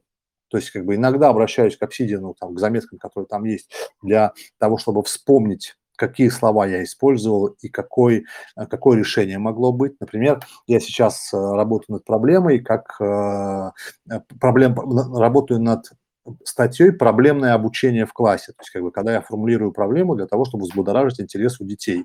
И у меня есть представление. Собственно, все, все дискуссии, которые последние я вел в чатике, это по вопросу мотивации, дисциплине и Э, мотивации, дисциплине и интересу. И мне чатик тоже подсказывает. То есть как бы я мыслю по факту, в том числе и вот среди наших коллег, кто находится в чате. У меня рождаются мысли, которые я тоже записываю в базу. Но они, как правило, не структурированные, в них нет академического слога. У меня очень плохо с этой историей, с академическим слогом. Я очень плохо разговариваю и пишу, а, используя высокий, высокий жанр научного, научной прозы. У меня крайне плохо с этим. Мне постоянно об этом говорят, и я как бы не, не отрицаю этого. Да, отвратительно. Чтобы это использовать нормально, я уже беру целенаправленно литературу, допустим, источники, э, которые говорят об этой проблеме, и смотрю, какими словами там описывается эта история. И просто-напросто уже как бы формулирую мысль, которая у меня есть в голове, которая как бы подкреплена какими-то заметками, идеями в обсидиане, в отдельной статье. То есть это разные фрейм, как бы полностью фреймворки. То есть у меня есть несколько фреймворков. Первый – это работа с информацией. Я понимаю, как она структурирована, как, какие идеи являются основными, какими идеи являются второстепенными в статье либо в книге. Я их выделяю, выписываю и выписываю своими словами и через там, призму собственного опыта. Есть второй фреймворк, когда я сажусь работать с проблемой. То есть я ставлю перед собой проблему, как заинтересовать детей учебе, а, как, как заинтересовать детей, как поддерживать интерес, не мотивация. То есть я понимаю для себя, что мотивация – это одна история, то есть как бы она не работает, то есть меня никто не убедит другому. У меня просто у меня mindset такой, то есть невозможно будет меня переубедить. И это поддерж, потом, как бы под, под, подкрепляется множеством исследований, что нету мотивации, есть только интерес. То есть тебе интересно что-то сделать, это не означает, что ты замотивирован это сделать. Это просто интерес, любопытство. Это такой как бы наднавык, то есть как бы это мета-навык, который есть, нужно, нужно развить у детей, любопытство на выходе из школы. Я как бы понимаю, что вот это проблема. Я начинаю думать и непосредственно искать заметки, которые у меня связаны, там, проблемное обучение, интерес, мотивация, дисциплина. Я все это складываю в одну заметку, и у меня появляется уже какая-то такая костяк. То есть вот из этих заметок можно что-то собрать. Я начинаю по этим заметкам ходить и как бы всячески провоцировать себя. То есть я называю это раскачать маятник из одной стороны в другую, когда я считаю, что ага, Мотивация – это хорошо. И начинаю искать аргументы в пользу этой мотивации, что она существует. Потом думаю, не, мотивация – это плохо, не работает, дисциплина – хорошо. И начинаю искать в пользу дисциплины. А потом понимаю, что ни дисциплина, ни мотивация не хорошо, есть такая штука еще интерес, как бы как с этим работать. И вот это раскачивание маятника, оно позволяет мне немножко подумать. Я могу думать в рамках цетеля, когда вписываю туда, как бы пишу какую-то статью, либо собираю эти заметки, собираю эти заметки в какой-то такой большой, э, относительно большой конспекте, который можно позволить, который позволит мне ну, мысли мои структурировать. И после этого я уже формулирую э, решение проблемы, которую я вижу перед собой. То есть проблема у меня есть, я более или менее сформулировал решение. И вот с этого момента начинается работа над академическим документом. То есть как бы я сажусь, я пишу для себя проблема, решение. Все. И дальше уже еще аргументацию, приемчики, уже начинаю разбирать статьи конкретно, как бы с, с, кон- с конкретной целью, чтобы набрать а, тот материал, который может мне а, академическими словами выразить а, мои мысли. То есть вот три работы, три, три разных фреймворка, они как бы друг друг друга не накладываются, и они очень сложные. Притом второй фреймворк, когда я хожу и думаю над проблемой, над решением, он не только с цетелем работает, он, он как бы в отдельном, э, в отдельном режиме работает. То есть как бы я могу э, сделать прайминг э, себя, то есть накачать, что вот надо думать над этой проблемой, думать над этой проблемой, то есть как бы встать с утра, потянуть спину, как бы потянуться, одеть беговые, беговое барахло, выйти на пробежку и час, который я бегаю, я буду думать над этой проблемой. А потом прихожу уже, у меня есть какая-то мысль, я могу ее записать. То есть, как бы это все, все одно там с другим, как вот так вот. Да, честно. да, тоже замечал, что оно так, так и работает. То есть ты когда задумался, то все тебя тянет к, этой, к этому вопросу, все вокруг становится с ним связано вдруг. Да, да, да, да, совершенно верно. Вот, вот собственно, вот такие у меня фреймворки работы с базой. Ну, спасибо. Спасибо, что делитесь ими, соответственно. Вот. Так, ну что, народ, так, еще ну, есть? Да, я могу, я отключусь эту штуку. С удовольствием да, да, еще да. кого-то посмотрю, послушаю. Вот. Себе. Так, что есть э, кто-то, кто еще хочет там поделиться, там по что-нибудь рассказать? Я, в принципе, сказал все, что, все, что у меня такое сейчас в голову пришло. Еще вопрос задам про какую-то визуализацию, потому что у меня все-таки э, один из больших плюсов вот этих мэпов э, ну, то, что их визуально видно, да, и там даже простенькие на совещании несложно показать, да, а из этого, из этой категории перетащить туда, все это быстренько делается. Обсидиан, я так понимаю, слаб в этом, да? Ну, у него есть э, всякие различные истории, э, типа интеллект-карты внутри, там есть инструментарий, можно плагинами это допилить. А, как он работает, не знаю, я как бы не пользуюсь этой историей. У меня, ну ладно, я через полгодика еще разок расскажу, до чего я дошел. То есть я точно в эту сторону пойду, потому что ссылки это, конечно, такая бомба. Она, она сильно а, облегчает э, работу, то есть она сильно, сильно помогает структурировать мысль. То есть ты не, не знаешь, очень часто у меня так происходило, что я не знал, к чему у меня может привести там а, одна мысль. А в Obsidian, когда я вижу, что вот у меня есть вот такая вот мысль, я вот к ней буду постепенно-постепенно подвигаться, то есть как бы и, и могу ее развивать.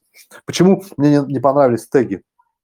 я э, отказался от тегов, потому что они э, делают, как бы, предрасполагают меня к определенному решению, а я не хотел этого, то есть я хотел полностью отказаться. То есть, как бы, что, допустим, допустим, так, философия языка. Да это не философия языка, это просто язык, это как бы мысли, это, это связь между мышлением и речью. То есть, как бы, это не философия языка. То есть, либо э, учеба. Да какая это учеба, книжка э, Дайана Халтон э, «Психология критического мышления». Это не учеба, это метакогниция, это другая история. То есть, как бы для меня вот эти вот теги, они стали такой историей, которая ну, не очень понравилась, я ее удалил, по большому счету, поэтому... Я, честно говоря, тегов даже в обычном задачнике отказался, потому что какая-то такая трудоемкая, неоднозначная штука. Это да, оно как бы тяжело. А заходило. в Obsidian какие-то автоматические штуковины для связи э, не пробовал такие? Там есть, э, у нас Вадим есть в чате, он рассказывал недавно про алиасы. Я хотел попробовать алиасы, но я все еще до них не добрался руками. Это когда, я сейчас могу сказать что-то не так, если кто-то присутствовал, там, читал Вадимовские комментарии, может, может, может исправить. А, это когда ты пишешь через определенный символ э, слова, которые могут быть увязаны с этой, с, с этой заметкой. И когда ты вводишь через двойную скобку эту заметку, э, название, да, она у тебя подска- не только это, но еще и связанные заметки. И как бы это можно еще построить в бэклинках внутри, и она там как бы ну, может, можно что-то сделать. Угу. Ну ладно, изучим сначала базу, дальше будем. Ну, я, я как бы, у меня есть э, теория. Ага. Алиасы это просто, э, я немножко попробовал, это как э, синонимы, просто чтобы э, один и тот же, одну и ту же вещь, чтобы под разными именами можно было, было искать, а не задумываться о том, что э, под каким названием мне нужно обязательно назвать. Вот. И второй комментарий хотел бы насчет тегов. Я понимаю аргументацию э, того, э, почему там люди не используют теги э, или э, разные типы тегов, типа широкие теги, э, описывающие э, какую-то какую тему широко, или узкие темы, которые там помогают. Это как бы каждый человек решает, решает сам, использовать или нет. Но э, я хотел бы э, за тегов вставить это, что пользу, пользу другую упомянуть у тегов, э, в том, что теги помогают искать информацию.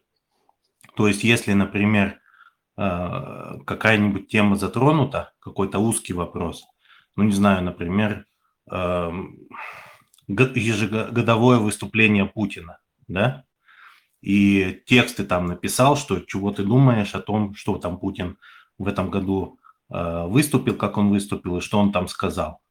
Но э, ты, ты, естественно, этот текст можешь потом найти, по, когда будешь искать там Путина или чего-то другого. Но в самом тексте не будет такого слова, кейворда, как политика, например.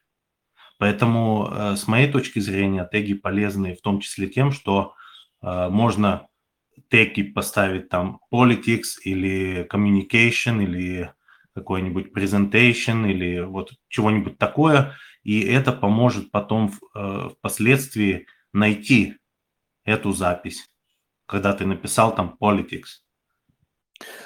Ну, как бы да, я тоже пользовался а, вот этой историей с тегами для того, чтобы найти запись, но потом мне стало немножко непонятно, не то, что непонятно, а я задал вопрос, а зачем я хочу найти эту запись? А какая, какая история найти, чтобы найти, чтобы что? То есть это важная вещь достаточно у меня в, мо, в моем, по крайней мере, фреймворке и mindset е, найти, чтобы что. Теги не отвечают на вопрос действия, они отвечают на вопрос складирования и коллекционирования. То есть мы можем тегами сгруппировать, э, допустим, одну тему, но э, здесь не будет действия, здесь будет просто аккумулирование. А я немножко не за аккумулирование. Объясню почему.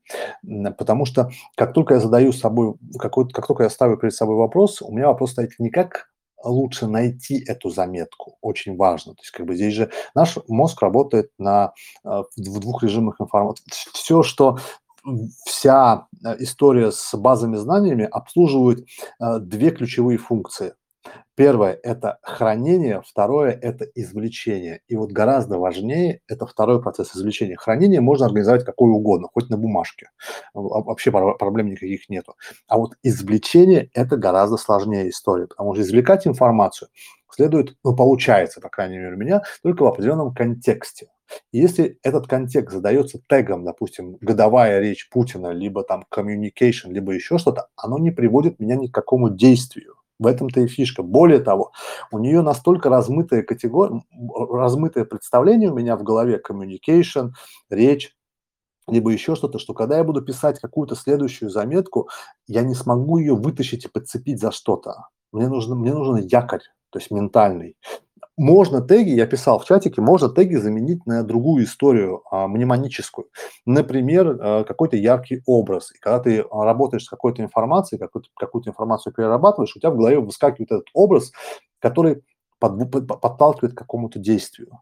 Важно. То есть как бы вся история с базами знаний, она э, не должна быть просто такой. То есть как бы, я вот до этого буду топить всегда, буду рассказывать это ну, как бы вот, вот всегда. То есть вот у меня это будет как бы как камень преткновения.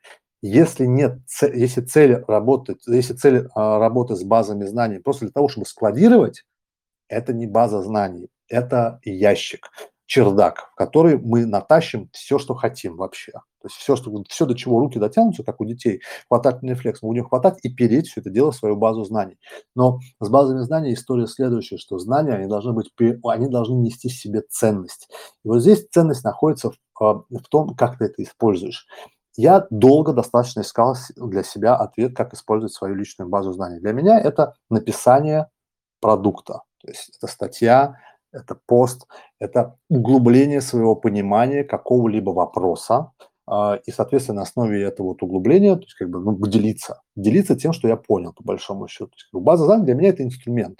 Я, например, а, очень, очень, очень давно хотел вести блог вот, вот лет уже 10 как хотел вести блог. Но каждый раз, когда я садился, у меня передо мной возникала проблема чистого листа.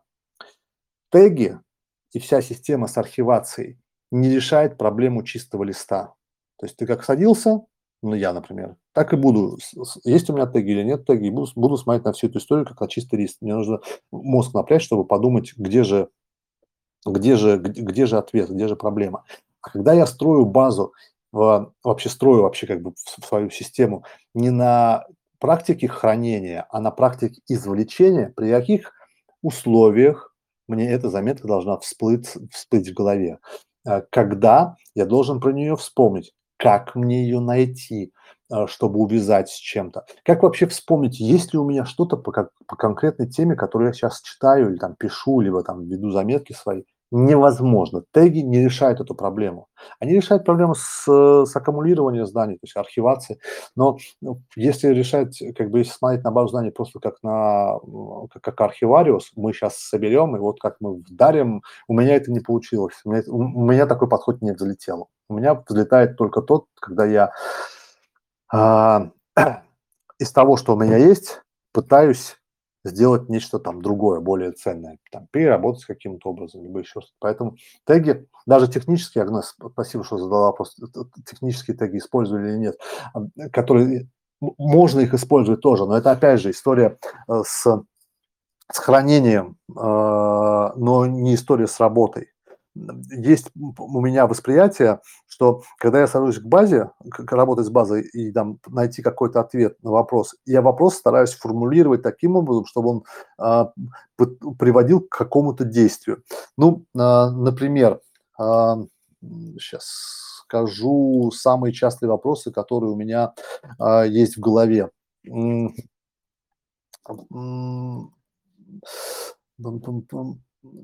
Ну,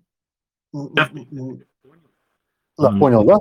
Сказали, да. А, продолжу тоже этот, что эм, э, э, этот пример использования тегов, о котором я сказал, это было просто как добавление. Э, то, что ты говоришь, это в общем и целом, что я упомянул, что есть разные способы использования или неиспользования тегов. И тут уже каждый человек для себя решает, как ему делать или не делать. И твой подход, он э, совершенно имеет право на жизнь. Э, я еще сам не решил, как я буду использовать или нет. То есть мой первоначальный комментарий о тегах был просто в качестве дополнения для чего теги э, могут быть полезны, э, даже если используешь э, ты подход, который, который ты используешь. Вот. А, ну, смотрите, а продолж... я про комментарий, можно я прям пару слов, раз мы эту тему закрываем? Я на самом деле хочу поддержать, вот, пример с политикой и Путиным даже, а, но я вместо тегов просто, я у себя в задачках использую не теги, а я просто дописываю эти слова. То есть если я описал там конспект э, выступления с Путиным, да, то я в конце напишу политика, там, не знаю, дед и еще там чего-то. Вот. Просто чтобы потом найти полнотекстовым поиском. Вот у меня такая схема. Но это не будут теги, которые самое, можно там специально я тоже самое делаю. А, ну вот. Логика такая. Да. Сейчас, в тексте, но это разные. Э, я к тому, что если так послушать и прикинуть, по идее, да, на самом-то деле все используют теги, только вопрос в том, явные они или неявные. То есть, если это явный тег, он ищется как тег, а если это тег неявный, он либо есть в тексте заметки, либо в, оглавлении заметки, да, то есть и находится просто полнотекстовым поиском. То есть, по факту, мы все их используем. Согласен. Даже скажу больше. Я, я сейчас я думал над другой историей, э, вкрапливать в заметку ключевые слова, по, которые могут позволить мне найти что-то. То есть это формулировка какая-то, два-три слова, которые могут сразу там, э, ну, как бы стимулировать, найти ее в поисковике. То есть вот она, она может быть внутрь закодирована, да, возможно, так и есть. Я согласен с, с тобой.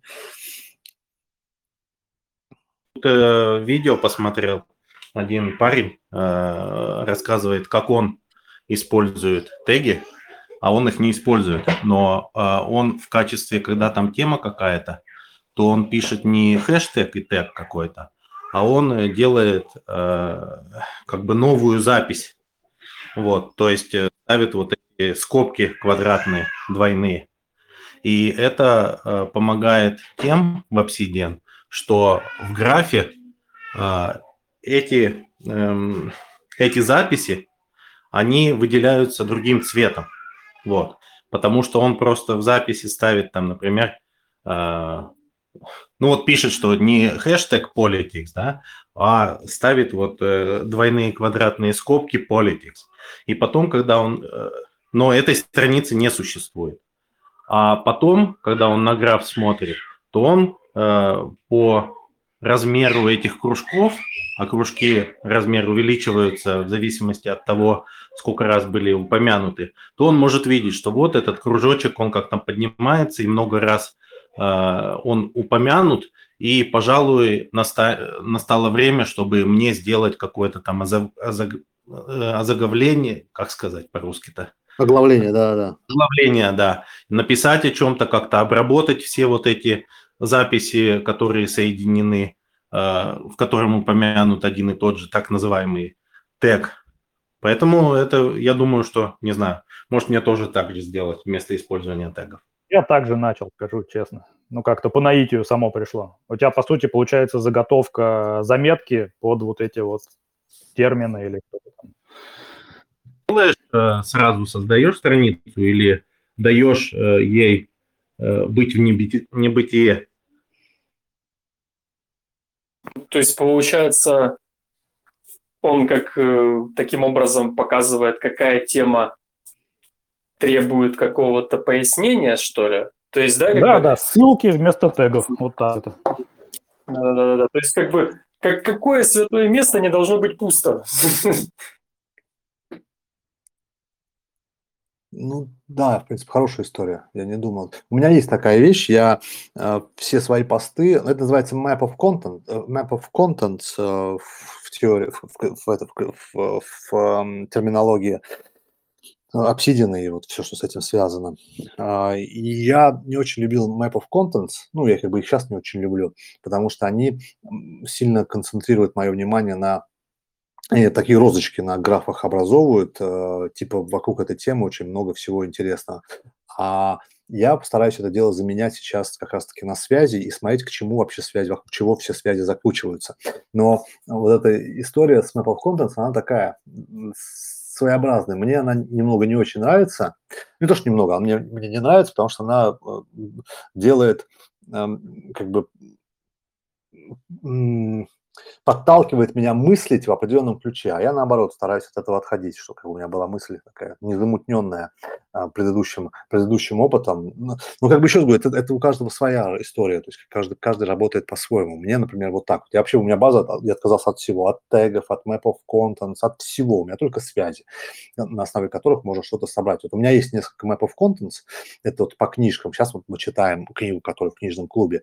Я все-таки поддерживаю, сохраняю это, эти, э, э, эту штуку, но я удалю ее. То есть как только мы закончим читать, я удалю и посмотрю, к чему у меня заметки идут, то есть как бы как, к, чему она, к чему она может привести. То есть как бы как, вокруг чего основная история из книжки будет закручена, завернута. И вот это будет интересно посмотреть над этим опытом, как это будет отражено. Вопрос э, к Рустаму. Э, э, ты сказал первоначально, что э, как бы как бы сказать вопрос вопрос задать. Э, короче, ты сказал, что Э, ты против того, чтобы использовать базу данных в качестве хранилища, ты эм, за то, чтобы строить там связи для того, чтобы обрабатывать информацию. Э, ты также говорил, что эм, ты, ты как бы сказал, что это как бы был аргумент твой, чтобы не использовать теги, что это просто хранилище получается. Но с другой стороны, ты также сказал, что, эм, что информация должна рождаться и какие-то якори, и эм, что, что эти, что ты когда, когда говоришь о, эм, о том, чтобы соединить информацию, э, а для тебя это, это важно. Ты также говоришь о том, чтобы эта информация должна существовать для, э, для того, чтобы ее соединить, разные частицы. И вот э, у меня вопрос такой, не, нет ли здесь какого-то противоречия? Потому что я, например, использую теги, в том числе такие общие, как politics, для того, чтобы э, сначала немножко, можно сказать, сохранить информацию и использовать как хранилище, но потом это даст мне возможности, чтобы соединить вещи э, с чем-то суще, существующим, уже, уже записанным в базе данных. Потом э, несколько там записей о годовых выступлениях Путина, а потом ты можешь их посмотреть после очередного выступления и э, понять какую-то там общую, общую картину и сделать свою запись уже. Ну, я больше пытаюсь не каталогизировать э, информацию в, в своей базе знаний, а просто как бы записывать. И смо... сейчас попробую пояснить. А, когда поступает какая-то информация, это, это, кстати, вот в теории lifelong learning. Все же слышали такую историю lifelong learning. А, и у, lifelong learning есть несколько основных а, есть несколько основных постулатов. А, она, во-первых, связывает, то есть история Life Learning связана с тем, что мы связываем новое знание с прошлым знанием. Это важно. А, как только мы научились связывать прошлое знание с а, новым знанием, мы пытаемся как бы расширить его, то есть мы, мы связываем, делаем каркас. Когда я вношу базу в знание, какую-то заметку в базу знаний, это знание какое-то, которое мне нужно, просто обязан, я ее обязан увязать с чем-то, потому что если я ее не увяжу с чем-то, она никогда в жизни не всплывет нигде. И я вот, вот эта проблема, эта история с поиском связей, она гораздо серьезнее работает э, в, вообще в mindset е управления базами знаний это вообще создание базы знаний. То есть как бы ты сидишь и думаешь, а с чем можно связать, а какая идея была еще здесь. И ты думаешь не над тегами, что важно, не над тегами, а над самой проблемой. И вот ищешь уже в полнотекстовом поиске, если не можешь, ну, не можешь что-то вспомнить, связанное с этим, а, как бы саму, саму там, что с чем связать. Например, если я понимаю, что у меня проблема связана с тегом знания, ну, например, да, я пишу знания в теге, и у меня высвечивается неимоверное количество этих зна- заметок знаний. Что там у них ценного? Да я в душе не знаю. И не, я тебя уверяю, у тебя будет та же самая история. Ты вот вбил годовая речь Путина, и ты будешь, что-то он там говорил, а, как, а где, что он там говорил? Или там, допустим, communication. Ну, ты, ну да, это, эта заметка относится к communication. А что, к чему конкретно в communication? Вот поэтому мне теги не очень нравятся. Они делают такой большой широкий срез.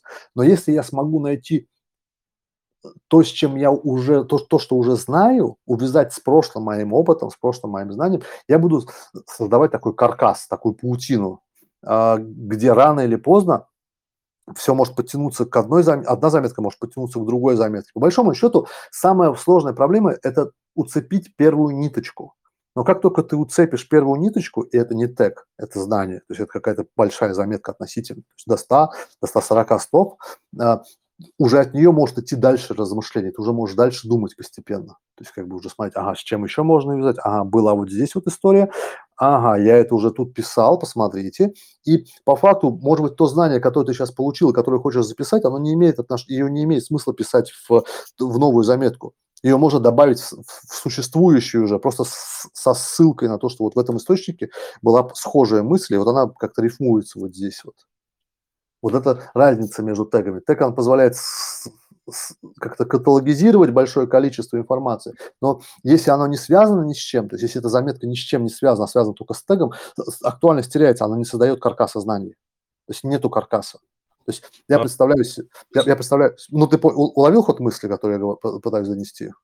Ну, э, немного, немного уловил, немного э, ну, смотри, допустим, мы с тобой... Не в хорошем, не в хорошем смысле. Э, вопрос такой.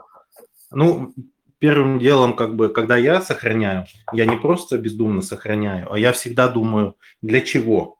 То есть у меня нету такой ситуации, что э, там, не знаю, что записал там запись о выступлении Путина, и чего он там говорил, непонятно, не помню. У меня такого не бывает. То есть я не тупо складирую, а вначале думаю, что нужно складировать или нет, и для чего это может быть э, полезно в будущем. То есть я как минимум уже в голове у себя закрепляю э, какими-то там отсылками, что вот это может быть вот здесь полезно, это может быть вот для этого э, полезно, э, это интересно вот из-за этого и так далее.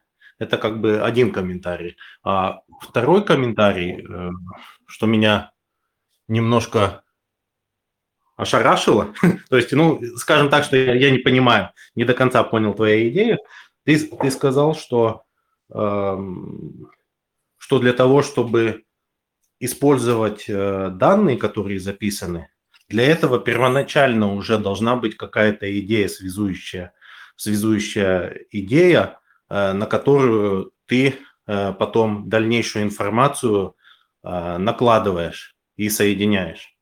Но как-то как в мои уши это звучало как для того, чтобы создать идею, у меня должна быть идея. То есть э, для того, чтобы создать запись какой-то новой идеи, э, мне уже долж, нужна быть, должна быть идея у меня какая-то. Нет, и тут, может быть, речь идет о том, что как картина мира некая, то есть глобальная что-то каркасное. Можно я договорю? Просто с моей точки зрения идеи могут рождаться в том числе из того, что у тебя есть э, определенное количество записей, и потом э, ты по одной как бы их складируешь или как бы не видишь какой-то закономерности, а потом, когда ты видишь всю, все эти записи, то потом у тебя э, рождается такая эврика, что вот, вот, вот так они соединены. И таким образом идеи тоже, тоже рождаются, и тогда уже ты можешь написать какую-то запись и соединить все эти вместе. То есть не видишь ли ты противоречия? Может, я тебя просто не, не так понял. Сейчас Максим что-то хотел сказать, я, я поясню комментарий. Ну, я хотел сказать, что, ну, может быть, пояснить, как я понял Рустам, что Рустам говорит о некоем скелете, что-то типа картины мира твоей, что у тебя базовые какие-то вот эти щупальцы уже в твоей системе есть. И когда ты пишешь свою заметку, она уже хоть какой-то из этих щупалец, скорее всего, относится. Я вот так это понял.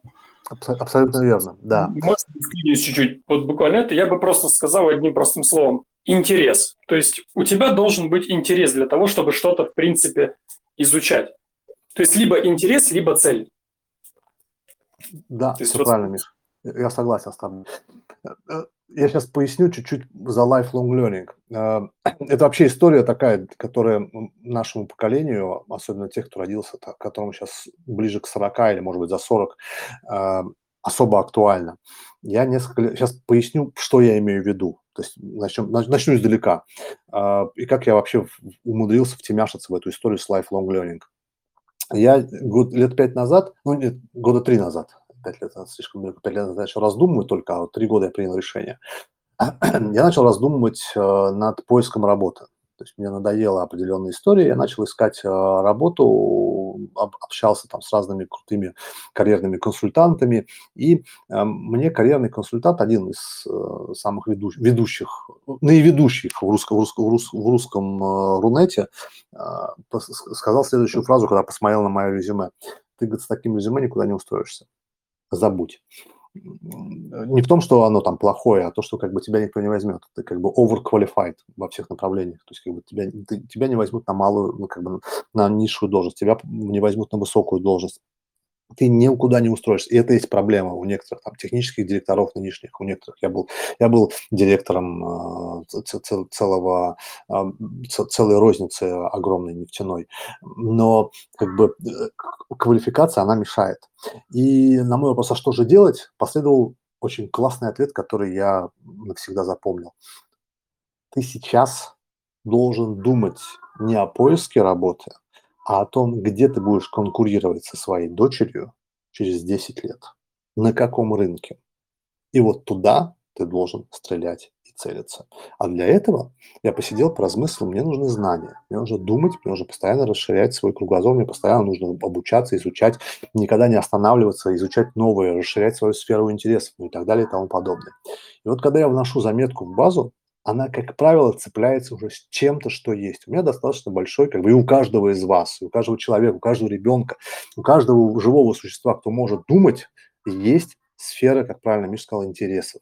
И вот на основе этой сферы интересов я постараюсь построить свой скелет знаний. И чем больше мыслей, тем больше я читаю, тем больше я его-то увязываю с теми идеями, которые у меня есть. Это может быть идея, это может быть гипотеза, это может быть там что, например, гипотеза, а, я хотел изучить, я, я хочу изучить язык программирования Python. Мне, я в чатике задал вопрос где-то полгода, с год назад, мне сказали, зачем тебе это нужно? Я тогда не понимал смысла этого вопроса, но идея осталась, я ее записал. И вокруг этой идеи я собрал кучу всяких интересных э, затей, там, чат-бот написать, машинное программирование, а, искусственный интеллект, и все это дело крутилось вокруг этой одной идеи. То есть как бы оно цеплялось одно к другому, к третьему. Я сейчас открою запетку с своим Python, я найду там литературу отдельную, я найду э, историю с чат-ботом, мысли по тому, как его запрограммировать. У меня будут мысли по машинному обучению, по искусственному интеллекту. Это все перетянется в универсальность. А поиск универсальности перейдет к вопросу Дэвида Дойча от начала, начала бесконечности. А у начала бесконечности перейдет к вопросу искусственного интеллекта и почему это невозможно. А почему невозможно, перейдет к вопросу о том, что это лежит вопрос в полости технологии, а, а философии. А философии, потому что нужно найти ответ, как работает креативность. А как работает креативность, перейдет к вопросу о, о, о нашем сознании. А сознание перейдет к вопросу о том, какие след... И вот все это, видите, про... язык Python. Вот, вот, вот язык Python, который был в самом начале. Вот к чему он приводит. И вот эта штука называется как бы каркас знаний, он связан. Я сейчас, кстати, сказал, э, э, рассказал реальную историю моих заметок. Если последить заметку от Python, она именно туда и приведет одна заметка, которая никакого отношения к искусственному интеллекту и к философскому вопросу, как работает креативность, не имеет. Вроде бы, да? А оказалось, что получилось связать одно с другим. Это ход рассуждения мысли. И поэтому теги мне бы не позволили такое сделать. Мне позволило сделать только увязывание одного с другим и планомерное размышление над этими связями, над следующими шагами, ну и так далее и тому подобное. Э, в защиту тегов, э, что скажу, то есть, на самом деле в цель. То есть, если наша цель вот создание такой карты, как у Рустама, теги, возможно, и не нужны. То есть там достаточно полнотекстового поиска по заметкам. Но, например, если мы создаем базу знаний, например, та, которая у меня была на работе. То есть, когда я пошутил про лучший инструмент браузер, я на самом деле не очень-то и шутил. У меня там были куча папочек э, с кучей вкладочек, но в этих вкладочках лежали страницы. А на этих страницах были скрипты решения рабочих проблем. То есть мне не нужны особо связи, мне не нужны, э, мне нужно брать и искать информацию для решения какой-то конкретной проблемы. И в таком случае нужны по-хорошему теги и прочее для того, чтобы быстро искать. То есть, а если да, если мы создаем связанную карту, как, э, грубо говоря, для размышлений, тогда да, они, скорее всего, не нужны. Как бы да. Я согласен с тобой.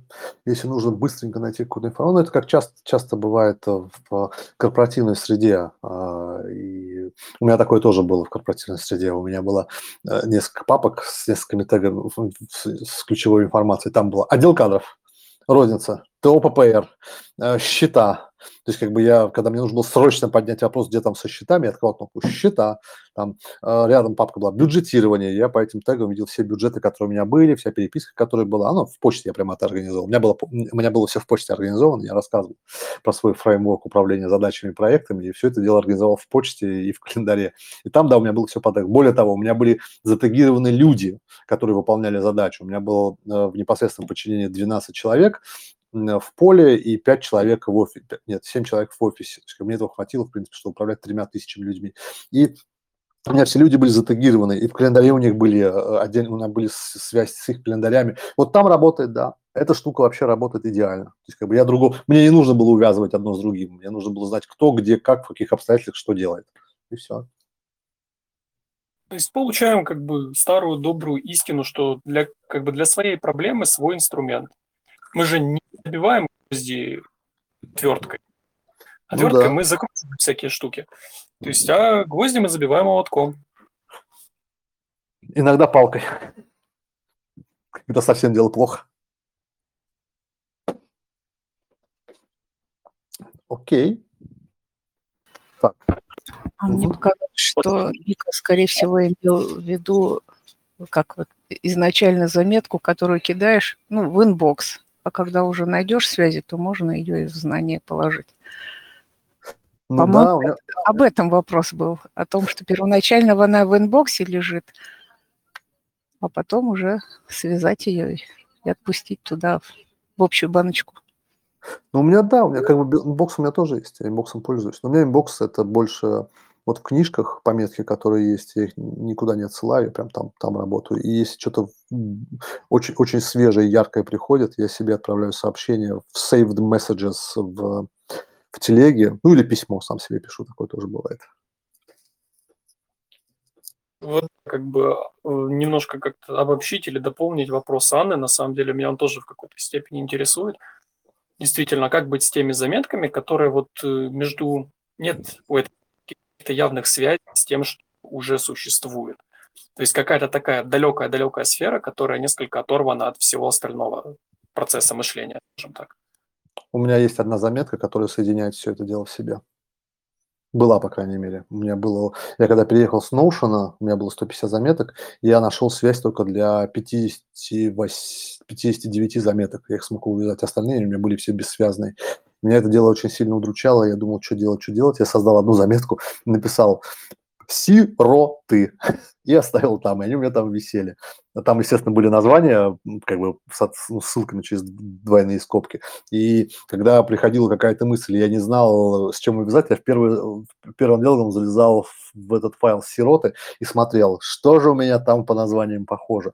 Просто я их все в одну кучу собрал, и там уже постепенно, постепенно, постепенно бомбил. Нет, вот именно ключевое слово «куча». Да, куча. Да, у, у всех есть э, папка куча. Ну, кстати, там в конце концов какая-то иерархия начинает образовываться, которая уже легче найти сиротку нужную. У меня была авоська, я помню. Сироты были, авоська была. Фигня была тоже папка в одно время.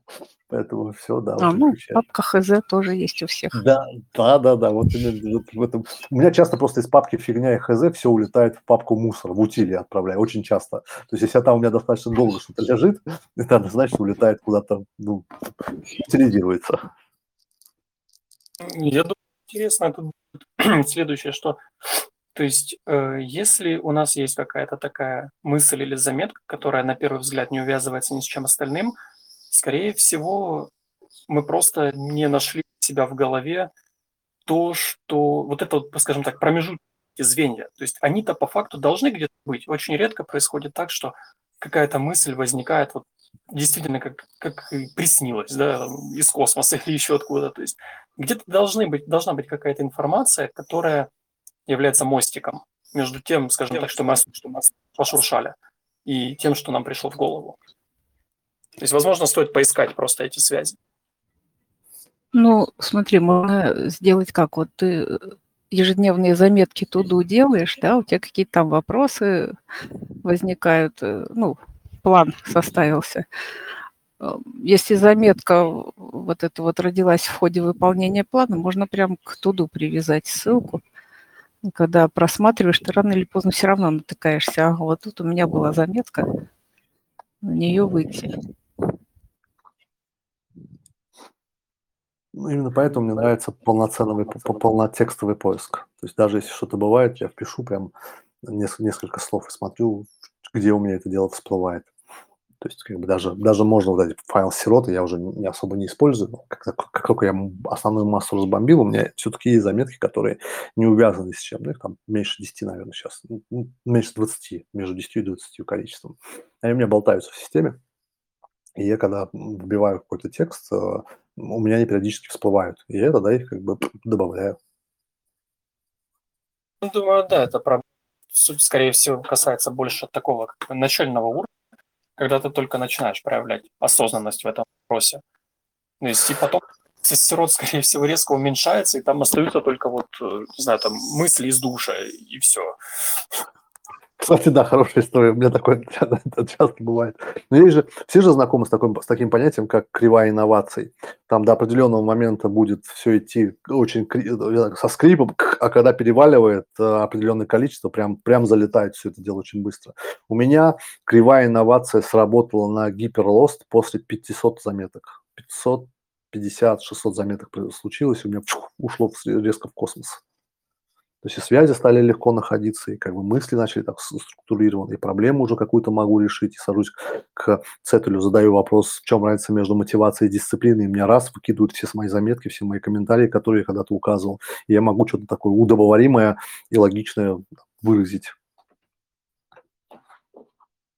Хотел бы несколько комментариев, э, таких немножко разрозненных, э, нас- насчет вот этих копления записи и инбокса. Э, Если смотреть на методологию GTD, э, Getting Things Done, э, надеюсь, что всем знакомо, то э, там э, есть несколько стадий.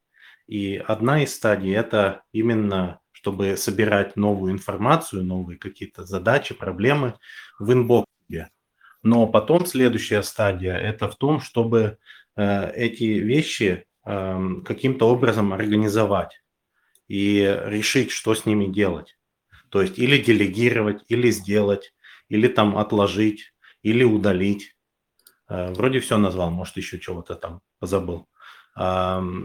И это очень большая проблема, если э, эти вещи ты хранишь в инбоксе и ничего с ними не делаешь.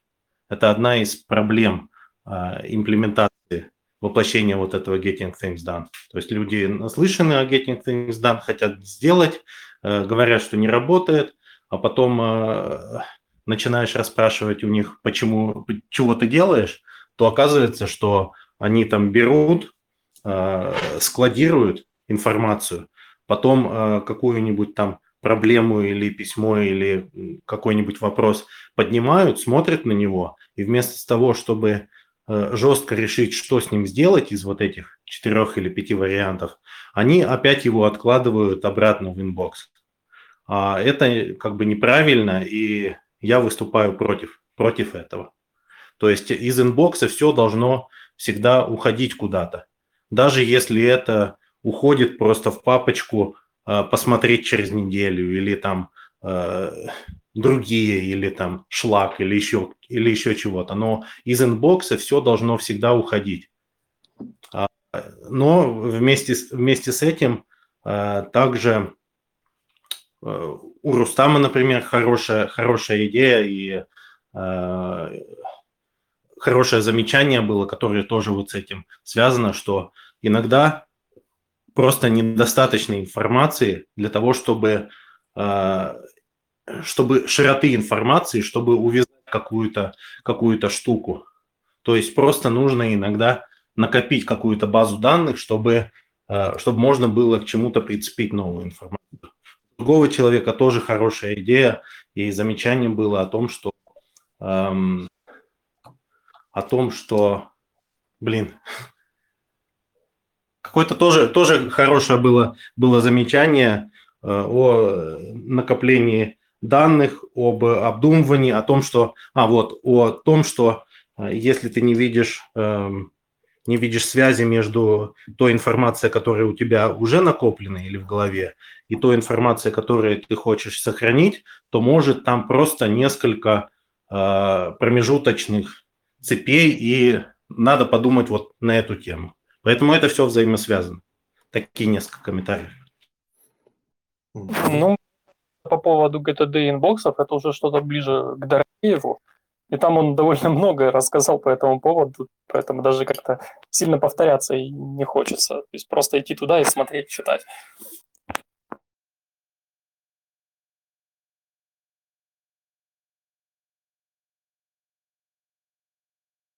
Э, ладно, пока мы тут немножко заглохли, я пропустил там минут 20 от э, общения вернемся в самое начало. Там была вот у Рустама папочка с вложениями, да? То есть каким образом эти вложения прикрепляются к заметкам соответствующим?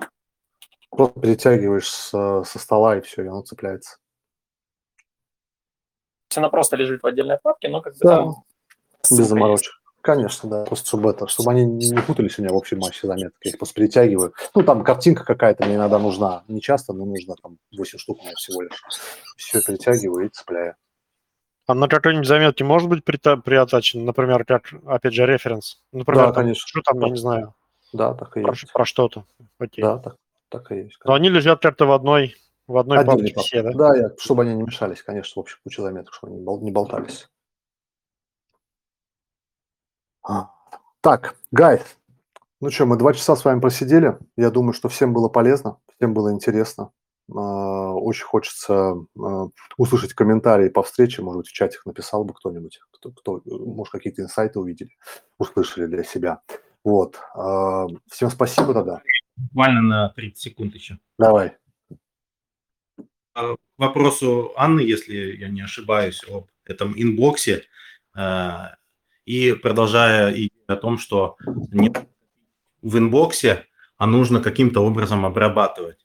И один из вот этих вещей, которые я делаю, это именно использование тегов. То есть даже если я не могу чего-то увязать с чем-то уже существующим, то одно то, что я беру из инбокса информацию, я просматриваю, думаю, для чего это может быть мне полезно, понадобится, может быть, в будущем, и выставляю э, в какую-то там обычную папку или какую-то особенную папку и выставляю теги, это э, делает вот эту запись с моей точки зрения обработанной. Вот все. То есть получается, если там нет в самой заметке каких-то слов, да, которые, по которым можно будет ее привязать к этой области, то есть эти слова просто выставляются в качестве тегов. Так получается? Ну да, ну и как бы в общем выставление тегов это э, часть этой обработки информации, чтобы не копить все там в инбоксе, а, а каким-то образом обрабатывать согласно методологии Getting Things Done, то есть там э, делегировать, э, обрабатывать, удалять, там сохранять в базу данных или там, эм, там на неделю перемещать там решение этого, этого вопроса каким-то образом в календарь класть. Э, и теги это я обрабатываю и выкладываю, как бы сохраняю в своей базе, базе данных. То есть с моей точки зрения вопрос закрыт, мне не надо больше по дефолту возвращаться к этой записи. Но она есть для того, чтобы потом можно было увязать с, как, с какой-то новой информацией. То есть я, я за то, чтобы не копить просто в инбоксе. То есть или каким-то образом даже э, искусственно придумать причину, для чего информация это есть там, и каким образом ее обработать. Или тогда уж удалять ее, но никаким образом не, э, не держать ее просто в inbox е на случай, если она вдруг понадобится. Если она вдруг понадобится, то придумай какой-то потенциальный э, будущий пример или возможность, как ты можешь использовать. И таким образом организуй, чтобы потом ты смог его найти, в том числе с тегами. Ну, собственно, куча из inbox а отправляется в кучу. Хотя бы так. Но как минимум, каким-то, э, как минимум ты, ты немного подумал о том, что каким образом, где хранить и для чего.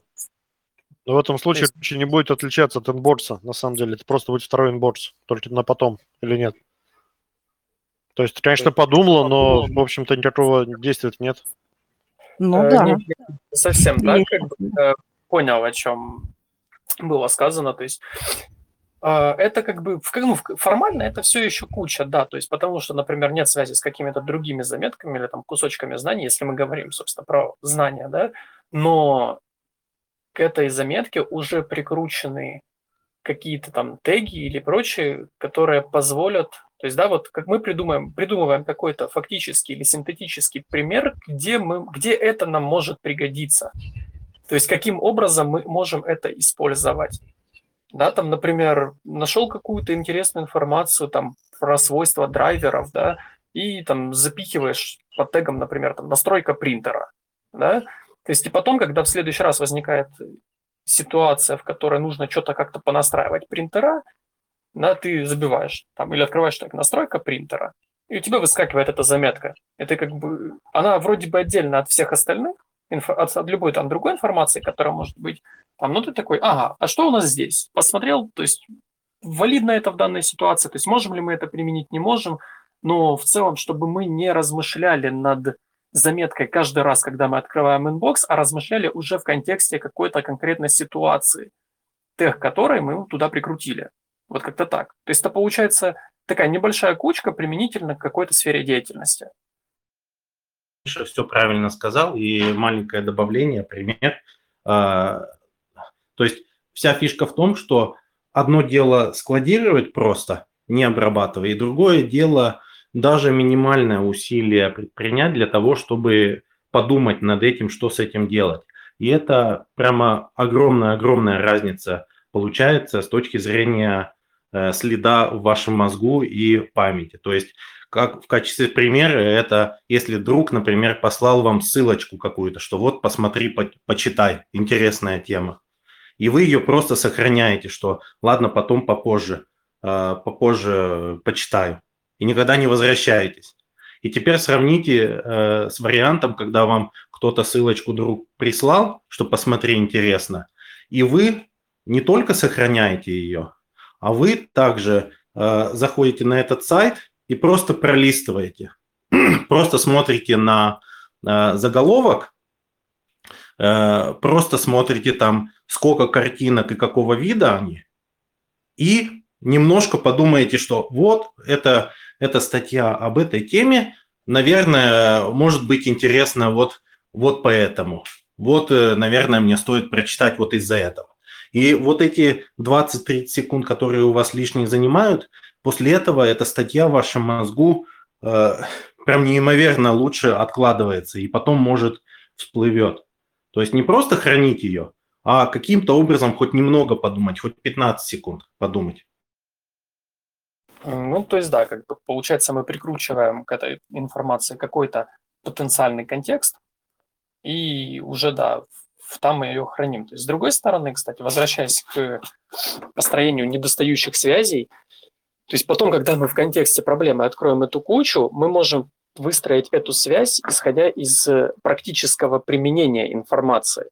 То есть вот мы посмотрели, подумали, а что, может быть, сработает, реализовали это на практике, получили какой-то новый опыт, отличающийся от того, что там, например, было в статье или еще где-то, и в процессе размышления над этим опытом мы можем понять, что сам опыт уже согласуется с чем-то тем, что у нас уже есть в нашей карте знаний. То есть, соответственно, мы добавляем эту заметку, содержащую опыт, и через эту заметку мы увязываем вот, вот того первоначального, первоначальную потеряшку с остальным.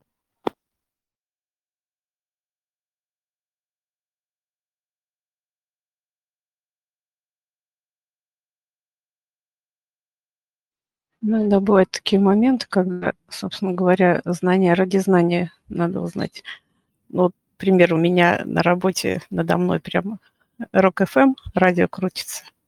Я каждый раз, ну, раз в неделю слышу фразу, э, там, на следующий год Сазерленда застрелила его жена.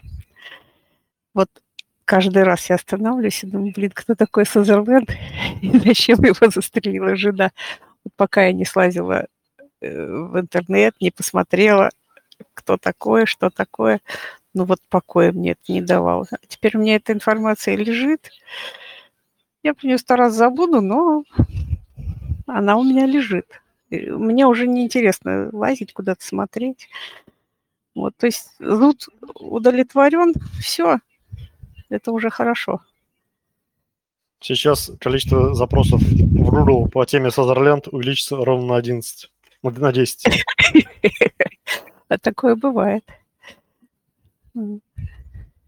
Нет, ну правда, вот понимаете, когда вот эту фразу слышишь, слышишь, рано или поздно спросишь, кто такой, за что его так жена. Ну, оказалось, ну, понятно, что раз рок ФМ это рок-музыкант, а за наркотики его жена и пристрелила. Не, ну это же немного все-таки другой сценарий. Это гештальт закрыть, скажем так ну вот, ну хочется, вот надо узнать, работать не можешь, отвлекает. Вот Я имею в виду, что вряд ли информация может там где-то пригодиться, если не связана с деятельностью, срок музыкой и прочее. А так гештальт закрыть, почему бы и нет? Мы постоянно так делаем. Но вы же помните там, как, как там это, про этого монстра, который был, который еще обезьяну гонял с этого, с, от, от руля. Была же лекция, что ты садишься работать, а на самом деле в следующий момент замечаешь, что ты рассматриваешь юг Индии очень подробно, карту юга Индии. Это же постоянно так реально. Ну, да. Нет, на самом деле никогда не знаешь, где тебе информация пригодится. Вот иногда, ну, вот, вот кто бы э, подумал, да, ну, иногда спрашиваешь, зачем мне это? И через год, через два, боже мой, я это знала – и мне это пригодилось, хотя, ну, просто вот в копилочку кладешь, как бы, на всякий случай. Ну, в разрезе Цетелькастона это имеет смысл только в том случае, если наша жизнь Цетелькастом. Как бы. А если Цетелькастон используется для решения каких-то конкретных проблем, то туда такие вещи добавлять смысла нет. Нет, естественно, но Хотя вот опять же, ну, человек, который очень много чем-то интересуется, кто знает, чем он будет э, заниматься через год, через два увлечется. И тут раз, вот что-то, или наоборот, э, какая-то заметка из Цетеля где-то когда-то сохраненная приведет к решению спустя много лет. Михаил, а можно еще раз пояснить твою мысль? Не очень не догнал. Э, по поводу Цетель? Вот, да, вот то, что я сказал очень давно. Э, ну, я к тому, что, то есть, э, использование Цетелькастен – это как бы инструмент, который, грубо говоря, натягивается на весь жизненный опыт – или это инструмент условно разовый, который используется, используется для решения какой-то конкретной проблемы. Вот она сейчас возникла, мы ее решили таким образом, и все, закрыли и успокоились. Окей, okay. я понял, спасибо. Но если мы всю жизнь работаем, мы всю жизнь какую-то проблему можем решать. Или опять же, вот э, родился ребенок, да, какие-то проблемы решаются. Через пять лет родился второй ребенок, опять решаются те же проблемы.